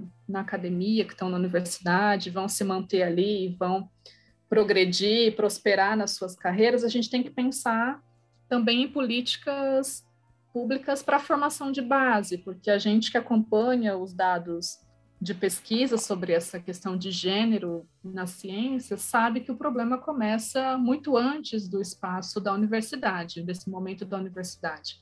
Isso começa desde a educação das meninas e meninos, né? Até nessa própria questão de pensar só esse gênero, né? Numa, numa perspectiva binária, a gente tem que, tem que pensar em avançar desde a formação das pessoas de base mesmo, da formação da criança e pensar numa, numa estrutura de sociedade também diferente. Então, a gente fala de políticas públicas numa perspectiva educacional, cultural, social, econômica, e a gente só acredita que a partir disso que a gente vai começar a vislumbrar possibilidades de mudança. Então, a gente tem que somar essas iniciativas que foram mencionadas, desses projetos, enfim, mas a gente tem que pensar que o que a gente está buscando são políticas públicas para que a gente possa garantir os nossos, os nossos direitos, os direitos das meninas, os direitos das, das mulheres, a educação, a essa manutenção no seu processo de formação e também, posteriormente, que a gente possa atuar na nossa área de formação, se assim for, né, do nosso do nosso desejo que a gente de fato chegue onde a gente quer chegar e não tenha tantos obstáculos. Então é por meio de política de política pública, educação, cultura que a gente vai ter que resolver essa situação. Reparar, né? Porque se em um tempo não tão distante mulheres eram queimadas, chamadas de bruxas, por ter conhecimentos, e não é eu já vi um post que falava que os homens sempre tiveram medo das mulheres, por isso as queimavam, chamavam de bruxas. Acho que a verdade realmente não é essa, porque se eu tenho medo de algo, não vou queimar, né? Não vou nem passar perto. Se eu tenho medo de leão, vou chegar perto do leão. A questão é a falta de respeito mesmo. Isso que você falou, enalteceu, a educação desde o começo é primordial.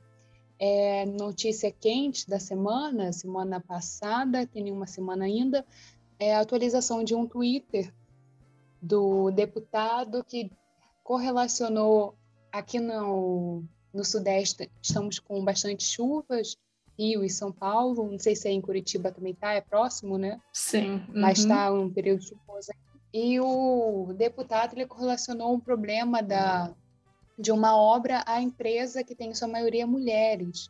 E ele disse isso no Twitter procuro sempre contratar mulheres, mas por qual motivo? O homem é pior em dinheiro? Quando a meritocracia dá espaço para uma ideologia sem comprovação científica, o resultado não costuma ser o melhor. Escolha sempre o melhor profissional, independente da sua cor, sexo, etnia e etc. Como é que vocês enxergam? Assim, ah, vocês acham que poderia haver um, um programa de política é, de programas separados para a gente conseguir estabelecer um grupo heterogêneo de pessoas nas empresas? Vocês acham que isso seria bacana, assim como política de cotas? Eu acho que a gente precisa pensar nessa perspectiva que passa por um processo de reparação mesmo. Então, a gente eu, eu defendo as cotas e a gente precisa, de fato, porque não não tem como a gente reduzir esses efeitos se, não, se a gente não for assim, de fato, nesse, nesse incentivo, nesse estímulo desses grupos que sempre foram marginalizados, excluídos, enfim, né? Então a gente tem que começar a pensar de fato, pensar e fazer e agir, né?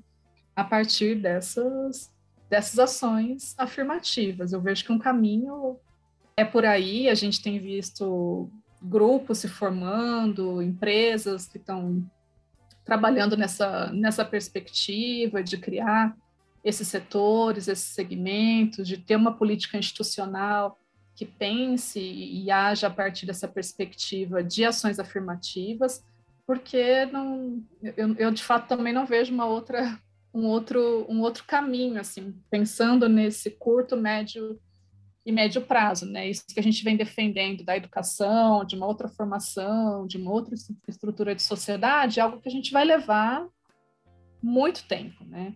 E a gente tem que pensar em questões mais emergenciais. E aí eu vejo que um caminho seria seria por aí, da gente pensar em, núcleos dentro das, das instituições, em ações afirmativas para atuar de modo bastante expressivo e direto sobre esse, sobre esse cenário.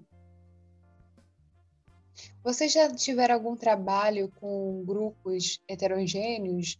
Vocês estudaram esses grupos? A gente tem trabalhado muito com uma perspectiva desses de da diversidade, Samara. O tempo todo a gente a gente tem procurado criar grupos bastante bastante diversos, atuar com essa com esse coletivo bastante diverso e os resultados eles são sempre muito muito positivos, né? A gente consegue resolver, a gente percebe, né, que os problemas a gente consegue resolver com toda a complexidade que tem, a gente consegue chegar a soluções mais inteligentes, a discussões mais qualificadas quando a gente trabalha com grupos bastante diversos. Então a gente tem procurado desde dentro da nossa da nossa equipe, na própria universidade, com esses grupos bastante diversificados, né, com, uma, com componentes de diferentes perspectivas e formações, e a gente tem resultados de fato muito muito positivos. Por isso que a gente valoriza também muito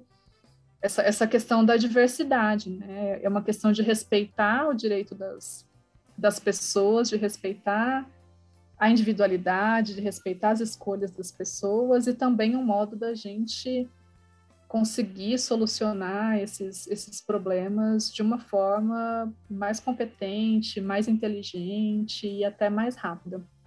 É, o fato das mulheres não conseguirem estar em certos lugares é uma questão apenas da meritocracia, que é muito ressaltado isso. Fala pra gente o quão errado é falar um, isso e, e se basear tanto nessa palavra. Não, é meritocracia, tudo uhum. meritocracia, por que não é? é? Porque essa palavra a gente já ouve, olha assim, nossa, Dá até um negócio, né? É, a meritocracia é... não sustenta nada, né, gente? Um, Bate um refluxo. Dá um negócio, né? A gente vamos pegar o caso aqui, a gente está discutindo, está aqui debatendo, pensando que se fosse valer essa questão da, da meritocracia, que não vale, né? Então, pensando, ah, as mulheres são super qualificadas, têm uma excelente formação e a gente tem trabalhos já já mostrando isso e a gente também tem procurado olhar para essas questões. Você pode analisar a questão meramente, né, meramente ali do, do, do, currículo, por exemplo, de uma pessoa. Né? Então, vamos pegar as qualificações, os cursos, as experiências, as formações, e a gente vai ver que tem mulheres que têm um currículo muito superior ao dos homens. E aí você vai analisar a trajetória acadêmica, a trajetória profissional, né, dos espaços e da ascensão que essa mulher tem em comparação a um colega que está ali mais ou menos, né, com, com a formação que aconteceu naquela mesma, naquele mesmo período, né? Os homens estão ascendendo na carreira, estão chegando a ocupar espaços muito mais rápido, sempre foi assim, né? E ainda continua assim. Eles estão chegando muito mais rápido a ocupar postos da carreira científica que as mulheres. Então, se eu fosse analisar essa questão de meritocracia, né, então eu pego lá um currículo de uma mulher, ela poderia estar ocupando, que ela tem os méritos, ela tem a qualificação profissional para ocupar aqueles espaços de tomada de decisão, aqueles é, alcançar, por exemplo, bolsas de produtividade, que são dados bastante alarmantes, né, quando a gente fala da carreira da carreira científica e que tem relação com essa trajetória, enfim, a gente já tem por aí que a meritocracia não já caiu, né? Porque as mulheres estão lá super qualificadas, mega qualificadas, mas não ocupam o mesmo espaço que, que os seus colegas, e você vai olhar muitas vezes a trajetória o currículo de alguns colegas homens, e eles chegaram ali sem ter aquela, muitas vezes, uma, uma qualificação relação àquela mulher. A meritocracia não, não se sustenta, né? A gente pode olhar isso, a gente está falando da ciência, comparando uh, a trajetória das mulheres cientistas com, com os nossos colegas homens. É muito mais fácil para o né? homem entrar no trabalho por indicação também, né? Também, porque eh, tem muito disso, né? Sim, você é. recomenda, né? Porque você vê a pessoa, e aí a pessoa, né? É aquela coisa que a gente sabe, né? A pessoa está sendo ali, está tá em evidência, né? Uma pessoa indica, outra recomenda, tal, para um cargo, tem apoio, que isso também é, acontece muito, né? Então, já já vai caindo por aí a questão do, do mérito, né? Eu acho que se o mérito fosse realmente o pro, propulsor de tudo, que, que fizesse você chegar ao topo, os garanteiros de rua, ainda mais em momentos de pandemia, estariam super ricos, né? As pessoas que trabalham em praias seriam ricas, tudo por, por suor do trabalho. As coisas não é. são assim. Não dá, gente. A gente tem toda uma questão histórica. A gente chegou aqui em 2022, mas temos a história por trás que levou ao desenvolvimento da sociedade chegamos onde estamos. Estamos caminhando, desenvolvendo, mas é, ainda não chegamos onde queremos, onde devemos, né? Tudo leva tempo, como você mesmo falou. Gabriela, alguma coisa a acrescentar sobre meritocracia? O que você acha dessa palavrinha? Nossa, me dá um arrepio até é complicado, né? Porque às vezes eu, eu tenho essa ideia de que a ciência está descolada da realidade, né? Como se aqui fosse. Às vezes a gente ouve isso das, das é, pesquisadoras com quem a gente conversa, né? Ai, as dificuldades que eu tive são normais para qualquer pesquisadora ou pesquisador. Eu acho que na ciência não tem essa de gênero, aqui todo mundo tem oportunidade igual. Às vezes tem essa parece assim dar sofrer mesmo, né? Você está na universidade pública, as coisas têm que ser difíceis. Também, também. Sim, tem, as coisas têm que ser difíceis, mas é um difícil igual. É. A, gente, a gente ouve assim, tipo, ai, tá difícil publicar um artigo, mas tá difícil para todo mundo. A gente já ouviu bastante isso, né? E aí, só que por trás disso existe um cara que chega em casa e não tem nenhuma criança para se preocupar com se está alimentada, se não está, se foi para escola, se não foi, enfim, não tem um, a comida pronta, tem a roupa lavada e está tudo organizado. E aí, ao contrário, a gente tem uma mulher que está se matando para publicar esse artigo que é difícil para todo mundo, entre aspas, né?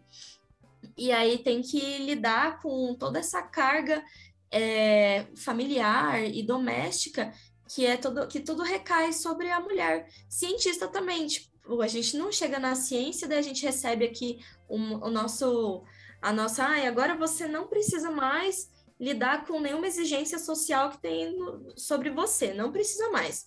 Não é assim, não lava né? Louça, não lava mais roupa. É, exatamente. Sim, e aí também tem muito isso de que muita, e claro, essas, toda essa carga assim familiar, é, todo ter que lidar com essas muitas coisas que a gente tem que conciliar como mulher é uma é um problema, mas também tem é, estudos que mostram que às vezes para as mulheres é muito difícil é, se dedicar ao trabalho, sei lá, sabendo que tem louça suja, sabe?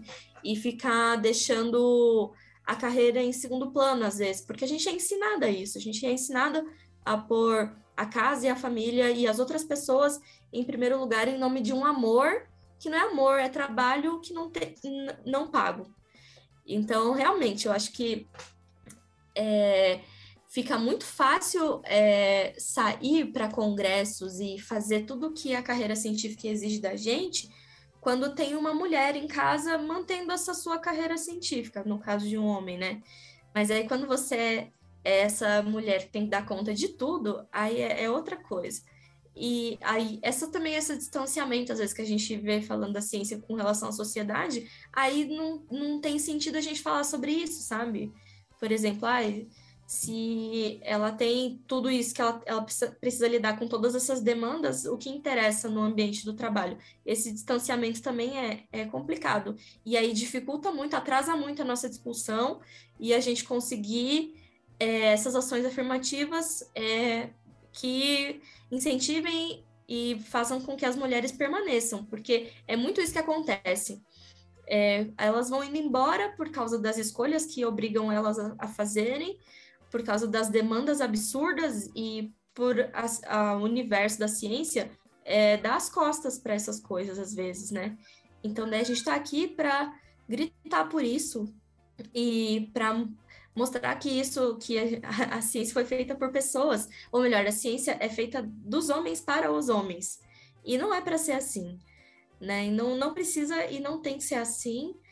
E a gente precisa ser ouvido todas as nossas demandas e e todas as coisas que nós somos e queremos ser e que não seja um empecilho é, ser mulher para alcançar nossos objetivos profissionais, né? Enfim, é, é muito complicado isso. Isso que a gente nem entrou na questão da maternidade.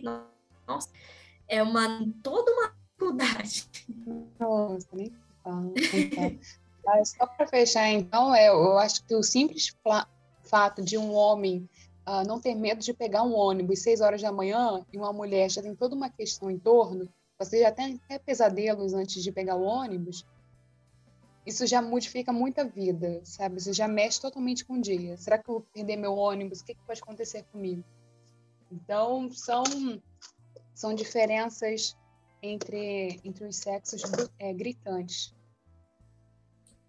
Sim, né? E o homem não morre à toa, né? Não morre porque terminou um relacionamento.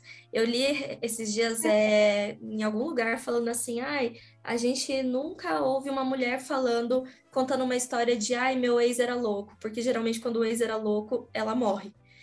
Então é muito bizarro isso, sabe? Todas essas coisas não dá para a ciência dar as costas para isso, não tem como. E isso se aplica à população negra, a população indígena, a população LGBT e assim por diante. Uhum. Perfeito. É, a gente tem aquela visão, né, nessa coisa de neutralidade científica, né, que acha que a ciência é neutra, está é, tá descolada ali da sociedade, mas isso é uma grande mentira, né, na verdade. Não tem como, a gente acaba reproduzindo machismo, racismo, opressão. Não é à toa quando a gente vai olhar, né, os principais nomes ali da ciência são todos homens brancos, né? assim, os mais conhecidos, né, pelo menos. A gente tem a Marie ali correndo por fora, né?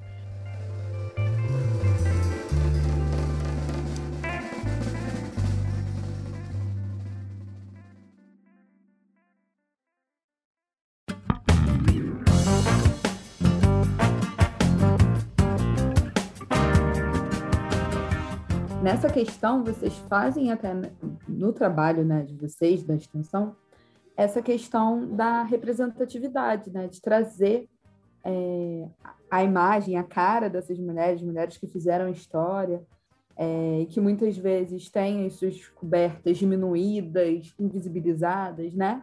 E aí a gente vê aquela coisa, né, de das pessoas falarem que a ciência é masculina, né? Eu lembro quando eu entrei na faculdade, o pessoal falava que eu ia ser a única mulher, assim, né? E cheguei lá, tinha essa porcentagem que a Gabriela citou de 50% era bem dividido assim as turmas e tudo. Mas falando um pouco até dessa representação na mídia, no cinema, A gente teve um filme que fez muito sucesso em 2016, né, que foi o Estrelas Além do Tempo, que contava a história de três cientistas pretos que trabalhavam na NASA.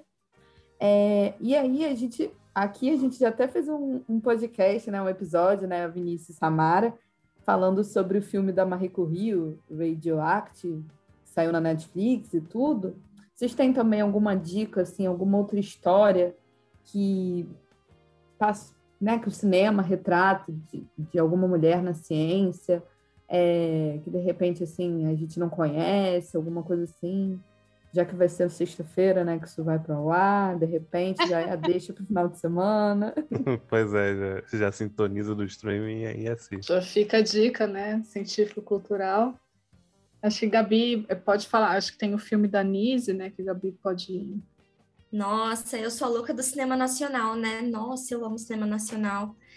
É, e o, tem o filme da Doutora Nise, somos fãs, muito fãs dela, apaixonadas. Ela gostava de gatinhos, eu também gosto de gatinhos. Tem uma foto muito fofinha dela segurando um gatinho. Qual o nome? Ah, eu vou, vou, procurar aqui. É uma foto da, da Nise da Silveira que ela tá segurando um gatinho. É, senão eu mando depois para vocês por e-mail a foto que eu tenho. é, é, tem o filme dela que é o Nise é, no Coração da Loucura, deixa eu confirmar aqui. É o, coração o, coração da Loucura. Uhum. O Coração da Loucura. É de 2016 também, ó, coincidência. Ó. Oh.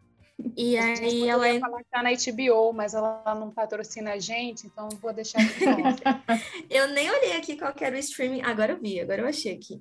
É, e esse filme é incrível, é incrível. É, ela era uma, uma psiquiatra, né? Alagoana, mas se eu não me engano, a história é no Rio de Janeiro. É, e aí ela era da época que o, tinha o tratam, tratamentos nos manicômios era aquela loucura. É, choque, eletrochoque, lobotomia e tal. E aí ela veio com uma abordagem humanizada e que, que tratava os, as, os pacientes, as pacientes desse, desse hospital psiquiátrico com arte, arte terapia, né? Então ela foi uma, uma transgressora, uma revolucionária dos tratamentos psiquiátricos, né? De pacientes com vários tipos de problemas e tal, e o filme retrata justamente isso. É o trabalho dela nesse, nesse hospital e com arte e etc. E como ela defendia muito essas pessoas que estavam lá internadas, que muitas vezes eram tratadas como animais e, enfim, totalmente um tratamento um tratamento realmente muito desumano. E ela realmente foi muito revolucionária. E aí, com os trabalhos que ela fazia com, com arte terapia com as e os pacientes, ela criou o, o Museu do Inconsciente, certo, prof? Acho que é esse o nome. Certo. Uhum. O Museu do Inconsciente. Ele ainda existe, prof? Eu vi existe. uma vez que ele tinha uhum. acabado uma vez. É que museus pegam fogo, né, gente? Então, só para confirmar. é, infelizmente. Des desesperadamente, museus pegam fogo. E aí, é, ela criou esse Museu do Inconsciente. Ela também conseguiu demonstrar como os tratamentos e aí as obras ainda dos, dos pacientes ainda existem. E, enfim, ela, ela morreu já, infelizmente. Era mais uma que se eu conhecesse eu ia chorar na frente. Eu amo esse filme, meu Deus, eu amo cinema nacional. E, e o filme da Marie também que vocês comentaram, o Radioactive. A minha revolta é que o filme é em inglês e não em francês. Isso me deixa muito chateada, porque é, sabe que estadunidense não sabe ler legenda, né? Sim. Então, isso me revolta muito. Eu queria que fosse em francês e em polonês, mas não é. Eu gostei do filme, não amei, igual o Danise, vou falar a verdade. Mas é um ótimo filme também. É... E também tem o como indicação o filme Alexandria, que é espanhol, é, e ele fala da história da Hipátia de Alexandria. Nossa, eu sou é louca pra primeira... ver esse filme, nunca acho. Menina, também não sei onde tem. Aqui no Google nem diz nenhum, nenhum streaming. E, é, e o filme é espanhol, então, ixi. Alô, Netflix, mais... vamos liberar isso aí. Por favor. Ai, se o filme não é dos Estados Unidos, é mais difícil de encontrar. Ele é de 2009 e também é outro filme incrível, assim, para se ver. enfim, não sei se a Prof tem mais alguma indicação também, algo a acrescentar. Ah, eu queria só indicar aquele documentário que foi é, de 2020, se eu não me engano, tá, tá na Netflix, que é o Elas na Ciência, que é, é um documentário bem... vai tocar em todos esses pontos que a gente conversou hoje e fala né, a partir de cientistas contemporâneas que estão contando a sua, sua, sua trajetória, enfim, as situações de violência de gênero, de opressão que elas sofreram e sofrem nas suas nas suas carreiras. Ele está como elas na ciência no um documentário que tá, tá na Netflix. Nossa, isso é um soco no estômago, é bem é. aquela uhum. chacoalhada real. É, pois é. Fica também como uma, uma indicação para o pessoal conhecer também outras outras trajetórias, trajetórias, infelizmente, assim, verdadeiras, né? De, de muitas mulheres que, que sofreram, assim como a gente sofre muitas situações de, de violência, de opressão, e o que, que elas estão, como é que elas estão lidando, o que é que, tá, que, elas estão, que elas estão fazendo. Eu acho muito importante a gente assistir filmes, eu gosto muito do Estrela Além do Tempo, porque é aquele filme que você fala, tá falando abertamente do racismo, mas você pode ver com a família, você pode apresentar para crianças e debater o assunto com elas. E filme tem de ser mais acessível do que, do que livros. Então, é uma coisa que você pode mostrar para uma criança, um pré-adolescente, ali facilmente, abordar na escola. Muito, muito interessante a gente queria mais, né? Eu estava falando com, com eles, que eu vi uma série falando sobre a vida de Einstein, eu estou ali para assistir, mas eu estou com, sabe, nada contra ele, que a gente possa se encontrar depois da vida, beleza. Ah, eu tenho coisa contra ele, mas enfim. mas aquela história de um homem, o... a imagem, enfim, tá, eu quero ver uma coisa diferente, eu quero ver a realidade retratada no cinema, e a gente também está caminhando isso a passos lentos. Mas essa indicação de nacional é maravilhosa, com toda certeza. E todos os nomes vão estar aqui na descrição do nosso episódio. Bom, a gente está falando de histórias do, da sétima arte, né? Mas aí vocês que já, já até comentou lá no início da conversa, vocês que já se debruçaram em diversas histórias e qual das histórias das cientistas vocês particularmente mais, mais gostaram de saber e conta um pouquinho pra gente. Olha, vamos mudar a pergunta para alguém que não seja Marie Curie, porque senão vai ser apelação. É. Sim, sim, vamos lá, eu modelando. Alguma eu... cientista que não tem o sobrenome Curie. eu, eu tenho a Marie Curie tatuada. Doeu, hein? Mas valeu a pena.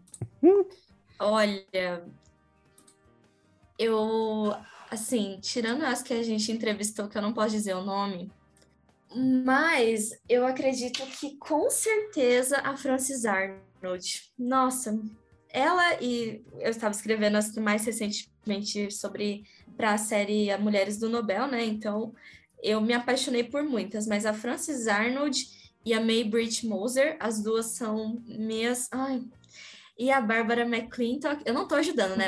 Já foi o top 3 aí.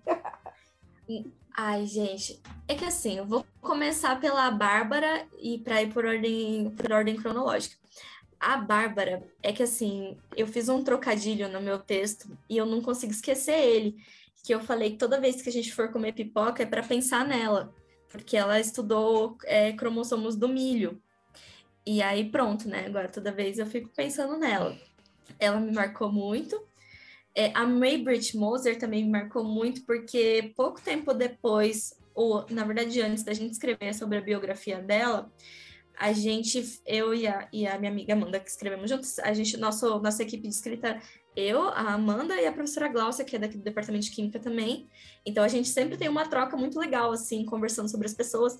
E eu sou muito emocionada, eu me apaixono pelas pessoas mesmo, pelas cientistas pelas histórias, então eu me apego, eu sou apegada.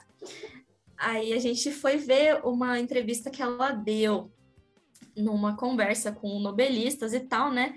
Ela e um outro cara, eu nem lembro quem era o outro cara, desculpa, ele também ganhou o Nobel, mas não lembro quem era ele. E a gente foi assim... a gente foi assistir ela, ela, e nossa, ela é incrível, maravilhosa, ela é tão parecia tão acessível nossa, o nosso sonho é um dia conseguir a atenção de alguma novela. Mas enfim, mas a Frances com certeza é, é o meu primeiro lugar aqui. É, desculpa todas as outras, porque ela é uma pessoa muito, muito, olha só, eu não tô, não tô em hipótese alguma romantizando as dificuldades da vida, mas ela é uma pessoa muito determinada e que superou muita coisa, muita, muita coisa para no caminho dela. Quando ela começou a estudar, ela era taxista e dirigia um táxi horrível, muito velho, que fazia que ela ganhasse menos dinheiro do que os outros taxistas, porque era o táxi que davam para ela. E ela, nossa, ela batalhou demais para conseguir estudar e se tornar a química incrível que ela é hoje, né? E, e depois também ela teve problema com a família, e depois ela teve também problema de saúde, e tudo isso ao longo da pesquisa, e enfim, muitas dificuldades assim que poderiam ter, a gente poderia perder ela e para a ciência poderia perder ela, né? A gente escrevendo a história dela, a gente só ficava, meu Deus, ela não tem um minuto de paz. Toda hora passava do, um pouquinho, nossa, mais um problema na vida dela, além das dificuldades da, do caminho científico mesmo. E, e a todas as todas também, todas as que ganharam o Nobel de Física, eu sou muito apaixonada porque elas são todas muito fofinhas, eu acho. A, a imagem delas, eu acho elas fofinhas. Eu falo para vocês, eu sou apegada. E a May Bridge também porque ela fazia experimentos com ratinhos e a gente desenhou uns ratinhos muito fofinhos. Eu também fiquei com isso na cabeça. Mas eu, eu amo todas e também. Ah, e tem também a, a Rigoberta Menchutun, que ela foi uma das que meio que interagiu com a gente no Instagram, porque a gente marcou ela um milhão de vezes no post, marcou, marcou, marcou, marcou. E acho que ela deu, tipo, um, um, like em um comentário. E a gente ficou, meu Deus, meu Deus, ela viu a gente. Que é uma que ganhou o Nobel da Paz. Ah, então, não falei, né? A, a May Brit Moser e a, e a Barbara McClintock são o Nobel de Medicina, de Fisiologia e Medicina, e a Frances Arnold Nobel de Química. Lógico que eu ia amar alguém que fosse Nobel de Química. E, e a Marie Curie, que, eu, que a gente estava na regra, né? Ou alguém que não fosse a Marie Curie e todas as outras. E a professora Camila também. Ah, com certeza. a professora Camila também é uma pessoa que me inspira infinitamente. Ela sabe disso. Mas também por, por ser uma pessoa assim muito também muito determinada e que se dedica tanto e é tão e ensina a gente a pesquisar com amor. Isso também é muito importante para mim. Ah, e várias outras gente. coisas aí. o momento, o momento fofinho do. Eu sou fofinho. Oh. ah, pronto, já estou emocionada aqui. Mas então, eu vou, eu vou falar de uma, de uma cientista em especial, de uma série que a gente que a gente gosta muito, eu gosto muito.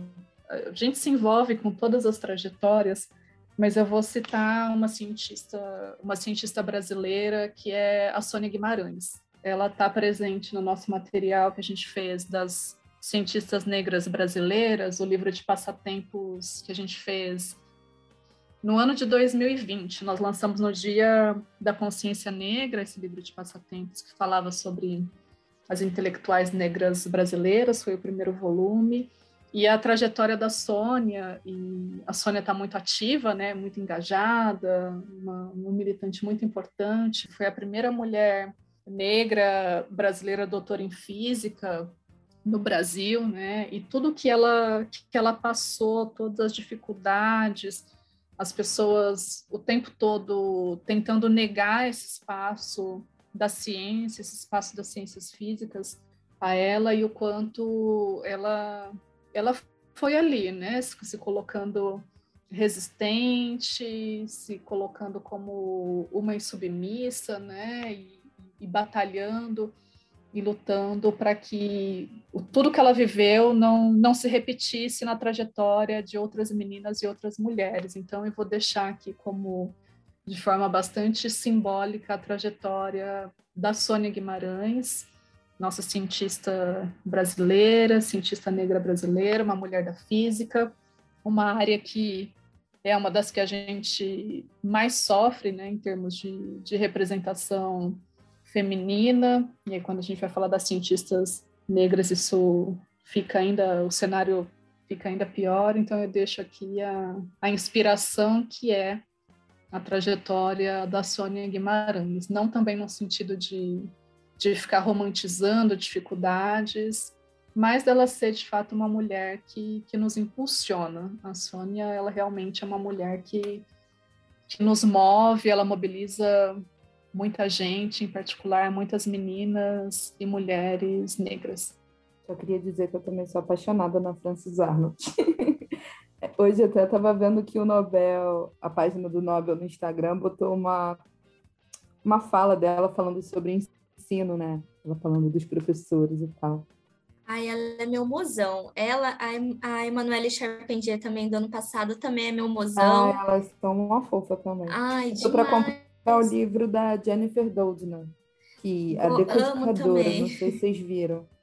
Ela tá sempre caro. Vi, é um também tô de olho nesse. tô querendo também. Cadê os patrocinadores? Alô, Amazon. Alô, Alô Saraiva.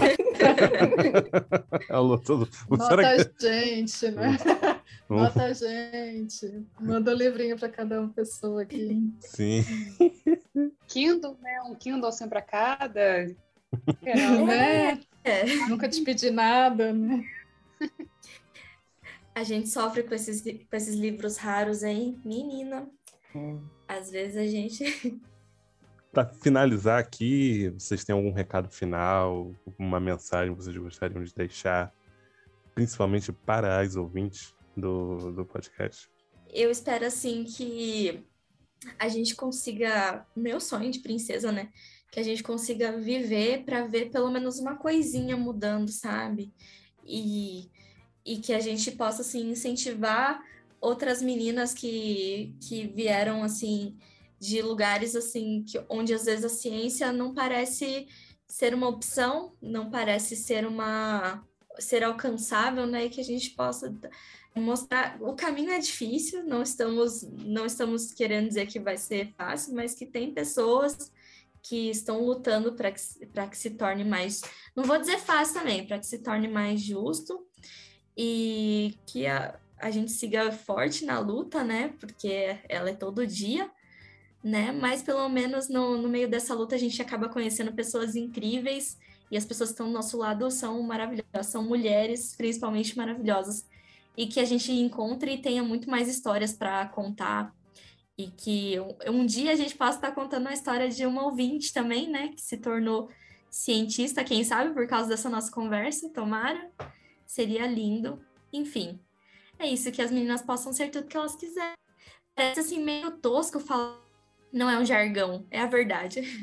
Eu queria aproveitar que a gente está nesse, nesse marco do Dia Internacional das Mulheres e Meninas na Ciência e deixar essa mensagem de encorajamento, que as meninas possam se inspirar nas trajetórias de diversas mulheres cientistas e seguir os seus sonhos. Não é um caminho fácil, é um caminho de muita luta, mas a gente tem criado uma rede para se apoiar, e isso é muito importante, que as meninas e as mulheres busquem essa rede de apoio para que elas se fortaleçam e a gente consiga alcançar os nossos espaços, os espaços que são de direito, que são da nossa vontade, e que a gente possa ser tudo aquilo que a gente desejar. No momento Jabá, divulguem onde podem encontrar mais informações sobre o projeto de extensão de vocês. A gente tem, então, o Instagram e o Facebook, arroba Mulheres nas Ciências UFPR, e a gente tem o nosso material, jogos, atividades lúdicas, livros que as pessoas podem baixar e podem jogar. Estão disponíveis no nosso blog, que é Meninas e Mulheres nas Ciências UFPR.blogspot.com. Perfeito. Todos os links vão estar aqui disponíveis na descrição desse episódio. Muito obrigado, muito obrigado uh, pelo tempo que vocês disponibilizaram para conversar e desejo sucesso para o projeto, sucesso para a carreira de todas vocês. E muito obrigado, muito obrigado. Ah, obrigada, estou bem feliz, gente.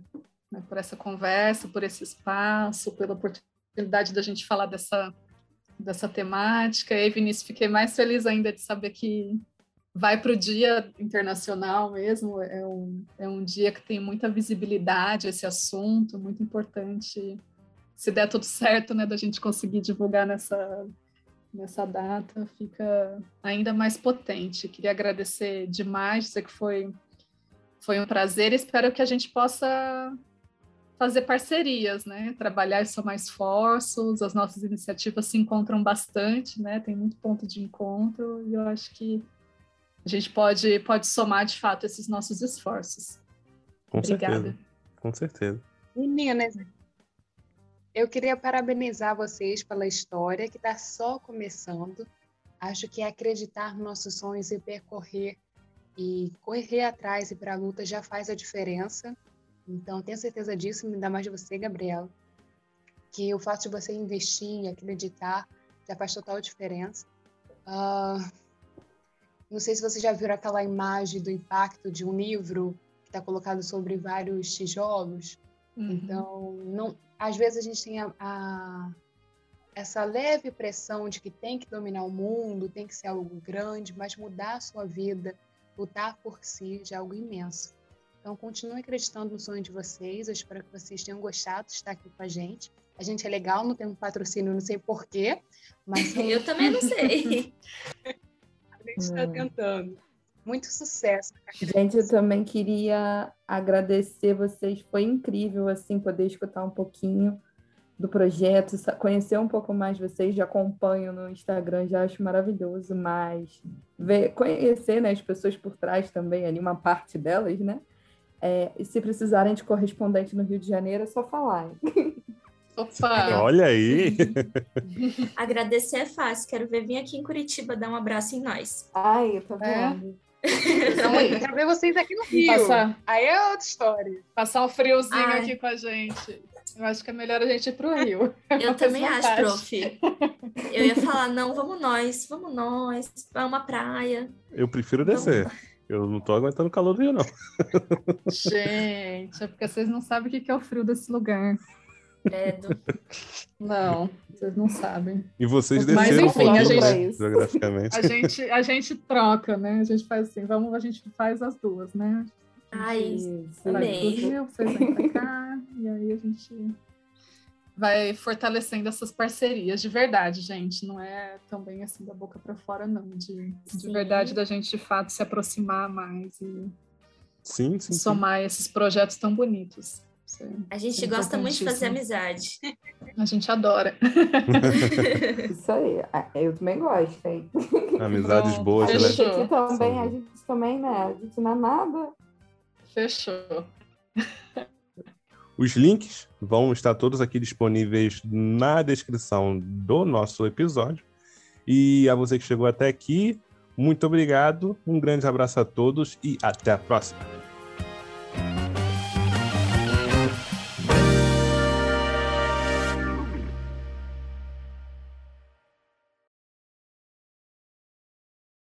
Ô, gente, é verdade que o, que o RU da UF é 70 centavos? É, é verdade. Então é isso que eu vou fazer, doutorado na, na Não sei como é que tá agora, mas até o ter formado... Tem que segurar esse preço, né, Gabi? Nossa, sim. A gente aqui... E a comida era boa, hein? Mas eu não tenho que reclamar também, não. Nossa, é 1,30 e é, nossa, maravilhoso. Hum. Caramba!